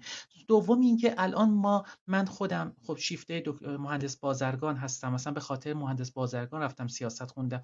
اما مثلا وقتی که ما می‌بینیم در جامعهمون اون طبقه ای که ما هزینه نداریم مثل شما اما به خاطر شرایط یأس هست یک ناامیدی از آینده. این ناامیدی و یأسه که نسل من رو داره می‌بره کنار می‌بره ما رو منزوی می‌کنه. در حالی که شماها از ما بیشتر هزینه دادین در جامعه بودید چطور این ما چطوری اگه شما رو الگو قرار بدیم شما با این یأسه چطوری تونستین کنار بیاین؟ وقتی که دیدین که به اون, اون چیزایی که می‌خواستین نرسیدید. هزینه دادید ولی که نتونستین بهشون برسید. با این یسه چی کار کردی؟ و با اون مسئله اخلاقم اشاره بفرمایید. و سوال آخرم اینه که اون اختلافی که بین ملی مذهبی ها و نهضت آزادی ها رخ داد. حالا بیشتر بود اقتصادی بوده گویا. اما این اختلافه که منجر به یک انشقاق شد و ملی مذهبی ها از نهضت آزادی جدا شدن این آیا ضربه نزد به جنبش؟ آیا اگر اونها به این اختلافشون فائق می اومدن و اون اتحاد نهضت, نهضت آزادی حفظ می شد بیشتر برندگی و پیشگامی انجام نمی‌شد؟ اینجا چه چیزی مقصر شد؟ چه چیزی اتفاقی افتاد که این انشقاق رو دامن زد؟ سپاسگزارم. انشاءالله همیشه سلامت باشیم مرسی ماه منیر عزیز. بفرمایید آقای رحمانی ببینید اولا لطف دارید. ببینید نظر من کسی که عاشقه لذت دویدن گاهی مهمتر از لذت رسیدنه. خب؟ ممکن آدم تا آخر عمرش نرسه. من نمی‌دانم ولی باید بدوی دیگه. اگه عاشقی. گر عاشق صادقی ز مردن مگریز مردار شود هر آنچه او را نکشن حالا من خارج از کشورم زیاد نمی‌دونم خود همچین, همچین انسانی بدانم. ولی واقعیت نیست لذت دویدن خیلی مهمه تا لذت رسیدن. رسیدن هم خوبه مردم می‌خوان برسن. ولی خب یه نفر که انتخاب می‌کنه لذت دویدن هم هست دیگه. مثل اون زر بوکسری که بوکس می‌خوره ولی احساس می‌کنه تو ببینید به نظر من جمهوری اسلامی رذالتش به جامعه هم زده یه جهان به اپوزیسیون هم زده و بخشی از اپوزیسیون هم زده متاسفانه. و این رذالت چیز بدیه. ولی پشتش یه آگاهی های جزئی هم تو جامعه هست. یعنی من اینو سیاسفید می‌بینم و قابل تغییر می‌بینم. هنوز خوشبینم باید تلاش بکنم. ببینید یک یک چیزی یک یک بخشی از جامعه با دین اخلاقی بوده. الان می‌بینه همه اون دیندارایی که این حرفو می‌زنن خودشون غیر اخلاقیه. ببینید اگه یه آدمی مثال یا آیت الله میشه سهمش شکر می‌بره یارو دیگه از آیت الله چه انتظاری داره؟ خب؟ می‌خوام بگم این یه ضربه است واقعیت یه ضربه است یه شک هستن یه شک وحشتناکه. ببینید جامعه به الگوهای مثبت هم نیاز داره. جامعه با الگوهای منفی به جایی نمی‌رسه. الگوهای منفی آدم منفعل می‌کنن ما به الگوهای نیاز یه جمله رومان رولان داره من همیشه خیلی لذت میبردم ازش. تو سختی ها تو انفرادیش خیلی استفاده می‌کردم. میگه حتی روحها توی جان شیفته نمیگه. یک اشتباه نکنم. میگه حتی روحهای بزرگ زمانی به روحهای بزرگتر از خودشان نیاز دارن تا نیفتن. الگو خیلی مهمه. اما در مورد بحث دوم ببینید ملی مذهبی که به نام شورای فعالان بود از نهضت جدا نشده بود. افراد پراکنده از مجاهدین و امت جاما و ایران فردا و مباهدین انقلابی گرد خودش آورد. ولی یه چیزی به شما بگم ملی مذهبی غیر مثل مشکل ایرانی ها کار جمعی دموکراتیک. ما هنو بلد نیست بهترین آدمان هم بلد نیست خود تغییر رحمانی هم از این بری نیست. ما باید این بس خود ما از ببریم. یاد بگیریم که با هم کار جمعی کنیم قراردادی و این سخته. واقعیت اینه که اینو تو همه گروه های سیاسی من می‌بینم. انسان هایی هستن به قایت قدیس ولی با دیگری نمی‌دونن کار کنم من یه تفسیری دارم شاید غلط باشه. ما از مرحله رعیت گذاشتیم. یعنی از مرحله تقلید گذاشتیم. به مرحله تشخیص رسیدیم. یعنی من تشخیص میدم پس عمل می‌کنم. این روشن فکریه اشکال نداره. ولی برای کار جمعی شما به مرحله تصمیم جمعی نرسیدیم سر یک کلمه و هم اختلاف پیدا می‌کنیم. یه رشد دو یه گروه سیاسی باید بتواند یه بیانیه بنویسه با تبصره به هم تم بدن دیگه. خب ما تو مدل های تشکیلاتی کار جمعی یک علت هم استبداده. تا بیای شما برای اینکه کار جمعی دموکراتیک کنی با هفت سال با هم تو سر هم بزنی. دو سال که بگذاره وزارت اطلاعات می‌زنه تو سره ما هفتاد هشت جمع شدیم. هفتاد نه ما رو زدن. هی زدن هی زدن. زدن امنیتی ها. دستگیر کردن احضار کردن. الان کار رو با معلم ها می‌کنن. من ما من جریان صفی معلمان از این لحاظ خوب که یه نسل رهبریش عوض کرده ولی هنوز هست. به این باید فکر کنیم. این این ایراد ملی مذهبی تو همه حتی ملی مذهبی هم هست تو نهضت آزادی هم هست. و اینو گاه توجیه ایدولوژیک هم می‌کنیم. این این عیب ماست. این عیب باید بپذیریم. تا شاید بتوانیم راه پیدا بکنیم. ببینید کار کار دموکراسی کار جمعی است. رهبر مسئول زمانداره باید عوض بشه اختیار داره باید پاسخگو باشه قطب نباید باشه مادام العمر نباید باشه. اینا رو تا میای که ما جا بندازی. ببین مهندس آبی زمانی به ما میگو بابا دست از سر من ورداری. خودتان تصمیم بگیرید. خب ما یه مکانیزم درست کرده بودیم. مهندس واقعا یه رأی داشت. من یه خاطره بگم. مجلس ششم بود. ما لیست میبستیم. ما گفتیم که یه سری تو لیست نمی‌ذاریم. اونا که سابقه دهی شست و فلان دارن. خب مهندس دست بود بالا گفت بهزاد نوزیو بذارید. من دست بود بالا مخالفت کردم. مهندس گفت رای بگیریم. رای گرفتیم. رای نیاورد. مهندس دیگه حرف نزد. خب این خوب بود دیگه. ولی بعضیا به مهندس صاحبی می‌گفتن دخالت کن. بابا خودش نمی‌خواد دخالت کنه. ولش کنید. بخوام میگم خمینی اینجوری خمینی شد. الان میگن آقای خاتمی شیخ اصلاحاته. خب؟ خب وقتی دموکراسی باید تو اون شیخ باید یاد بگیری که شیوخیت نکنه. در عین شیخ بودن. ما این مشکلات داریم. باور کنید داریم. تو جمعای کوچیک بزرگ داریم. راه دموکراسی از این مزید میگذره. یکی از که من خیلی به صحابی ارادت دارم به خاطر رفتارش خیلی ایراد داشت مهندس. یه سری ضعفایی داشت. ولی یه سری ویژگی داشت. که آدم می‌فهمید داره چی میگه. ببینید مهندس صحابی ویژگی داشت مثلا بعد میگه میگه دوری پهلوی میشه کارهای خوب شده. گرچه خودش از مخالفین نظام پهلوی بوده دیگه. می‌خوام بگم صحابی نمی‌خواست شیوخیت کنه ولی بعضی از دوستان ما می‌خواستن شیوخیت کنن. این ضعف بود دیگه. این ضعف همه جا هست میشه تو همین تشکیلات ها مثال زد. ما احتیاج علت هم استبداده. شما ما این تشکیلات ما با 6 سال ادامه می‌داد. تا بعد یاد می‌گرفتیم مکانیزم چرخش مسئولان و اینا رو دیگه. خب اینا زود میان می‌زنن. راه حلش اینه. بله اختلاف نهضت آزادی ولی شورای فعالان ملی مذهبی از نهضت آزادی جدا نشده بود. یک جریان های پراکنده بودن. بخشی از مجاهدین خلق بودن. بخشی از جریان جاما بودن. بخشی از موحدین انقلابی بودن. بخشی از ایران فردا بودن. بخشی از جنبش مسلمان خود آقای پیمان بودن. اینا تشکیل شورای فعالان ملی مذهبی دادن. ولی اون چیز تاریخی که شما میگی کاملا درسته.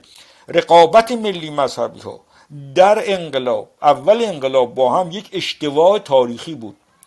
نباید به این حد با هم رقابت می‌کردن. و این ما انتقاد به خودشان هم داشتیم و می‌گفتیم شما پنج تا ملی مذهبی کاندار ریاست جمهوری سال 58 هستن. آقای بنی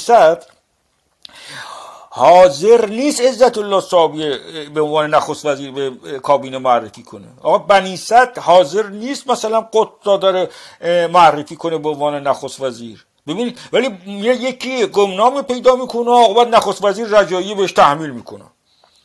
ولی همین آدم رو آزادی وایستاد. وقتی می‌خواستن فرخ پارسا رو اعدام کنن اعتراض کرد. یعنی باید همه نقاط مثبت منفی گذاشت توضیح داد تا به یه جایی رسید. خیلی ممنون. سپاسگزارم. من تقاضام این هستش که از دوستان پرسشاشون رو به حد اکثر دو پرسش محدود بکنن و از آقای رحمانی هم خواهش می‌کنم. می‌دونم خیلی حرف دارید برای گفتن. کمی فشرده تر پاسخ بدید که چون دوستان در اتاق بسیار زمان طولانی هست که منتظر هستن که صحبت هاشون رو بکنن و می‌خوام که کسی واقعا زیاد معطل نشه. عبدی مدیا.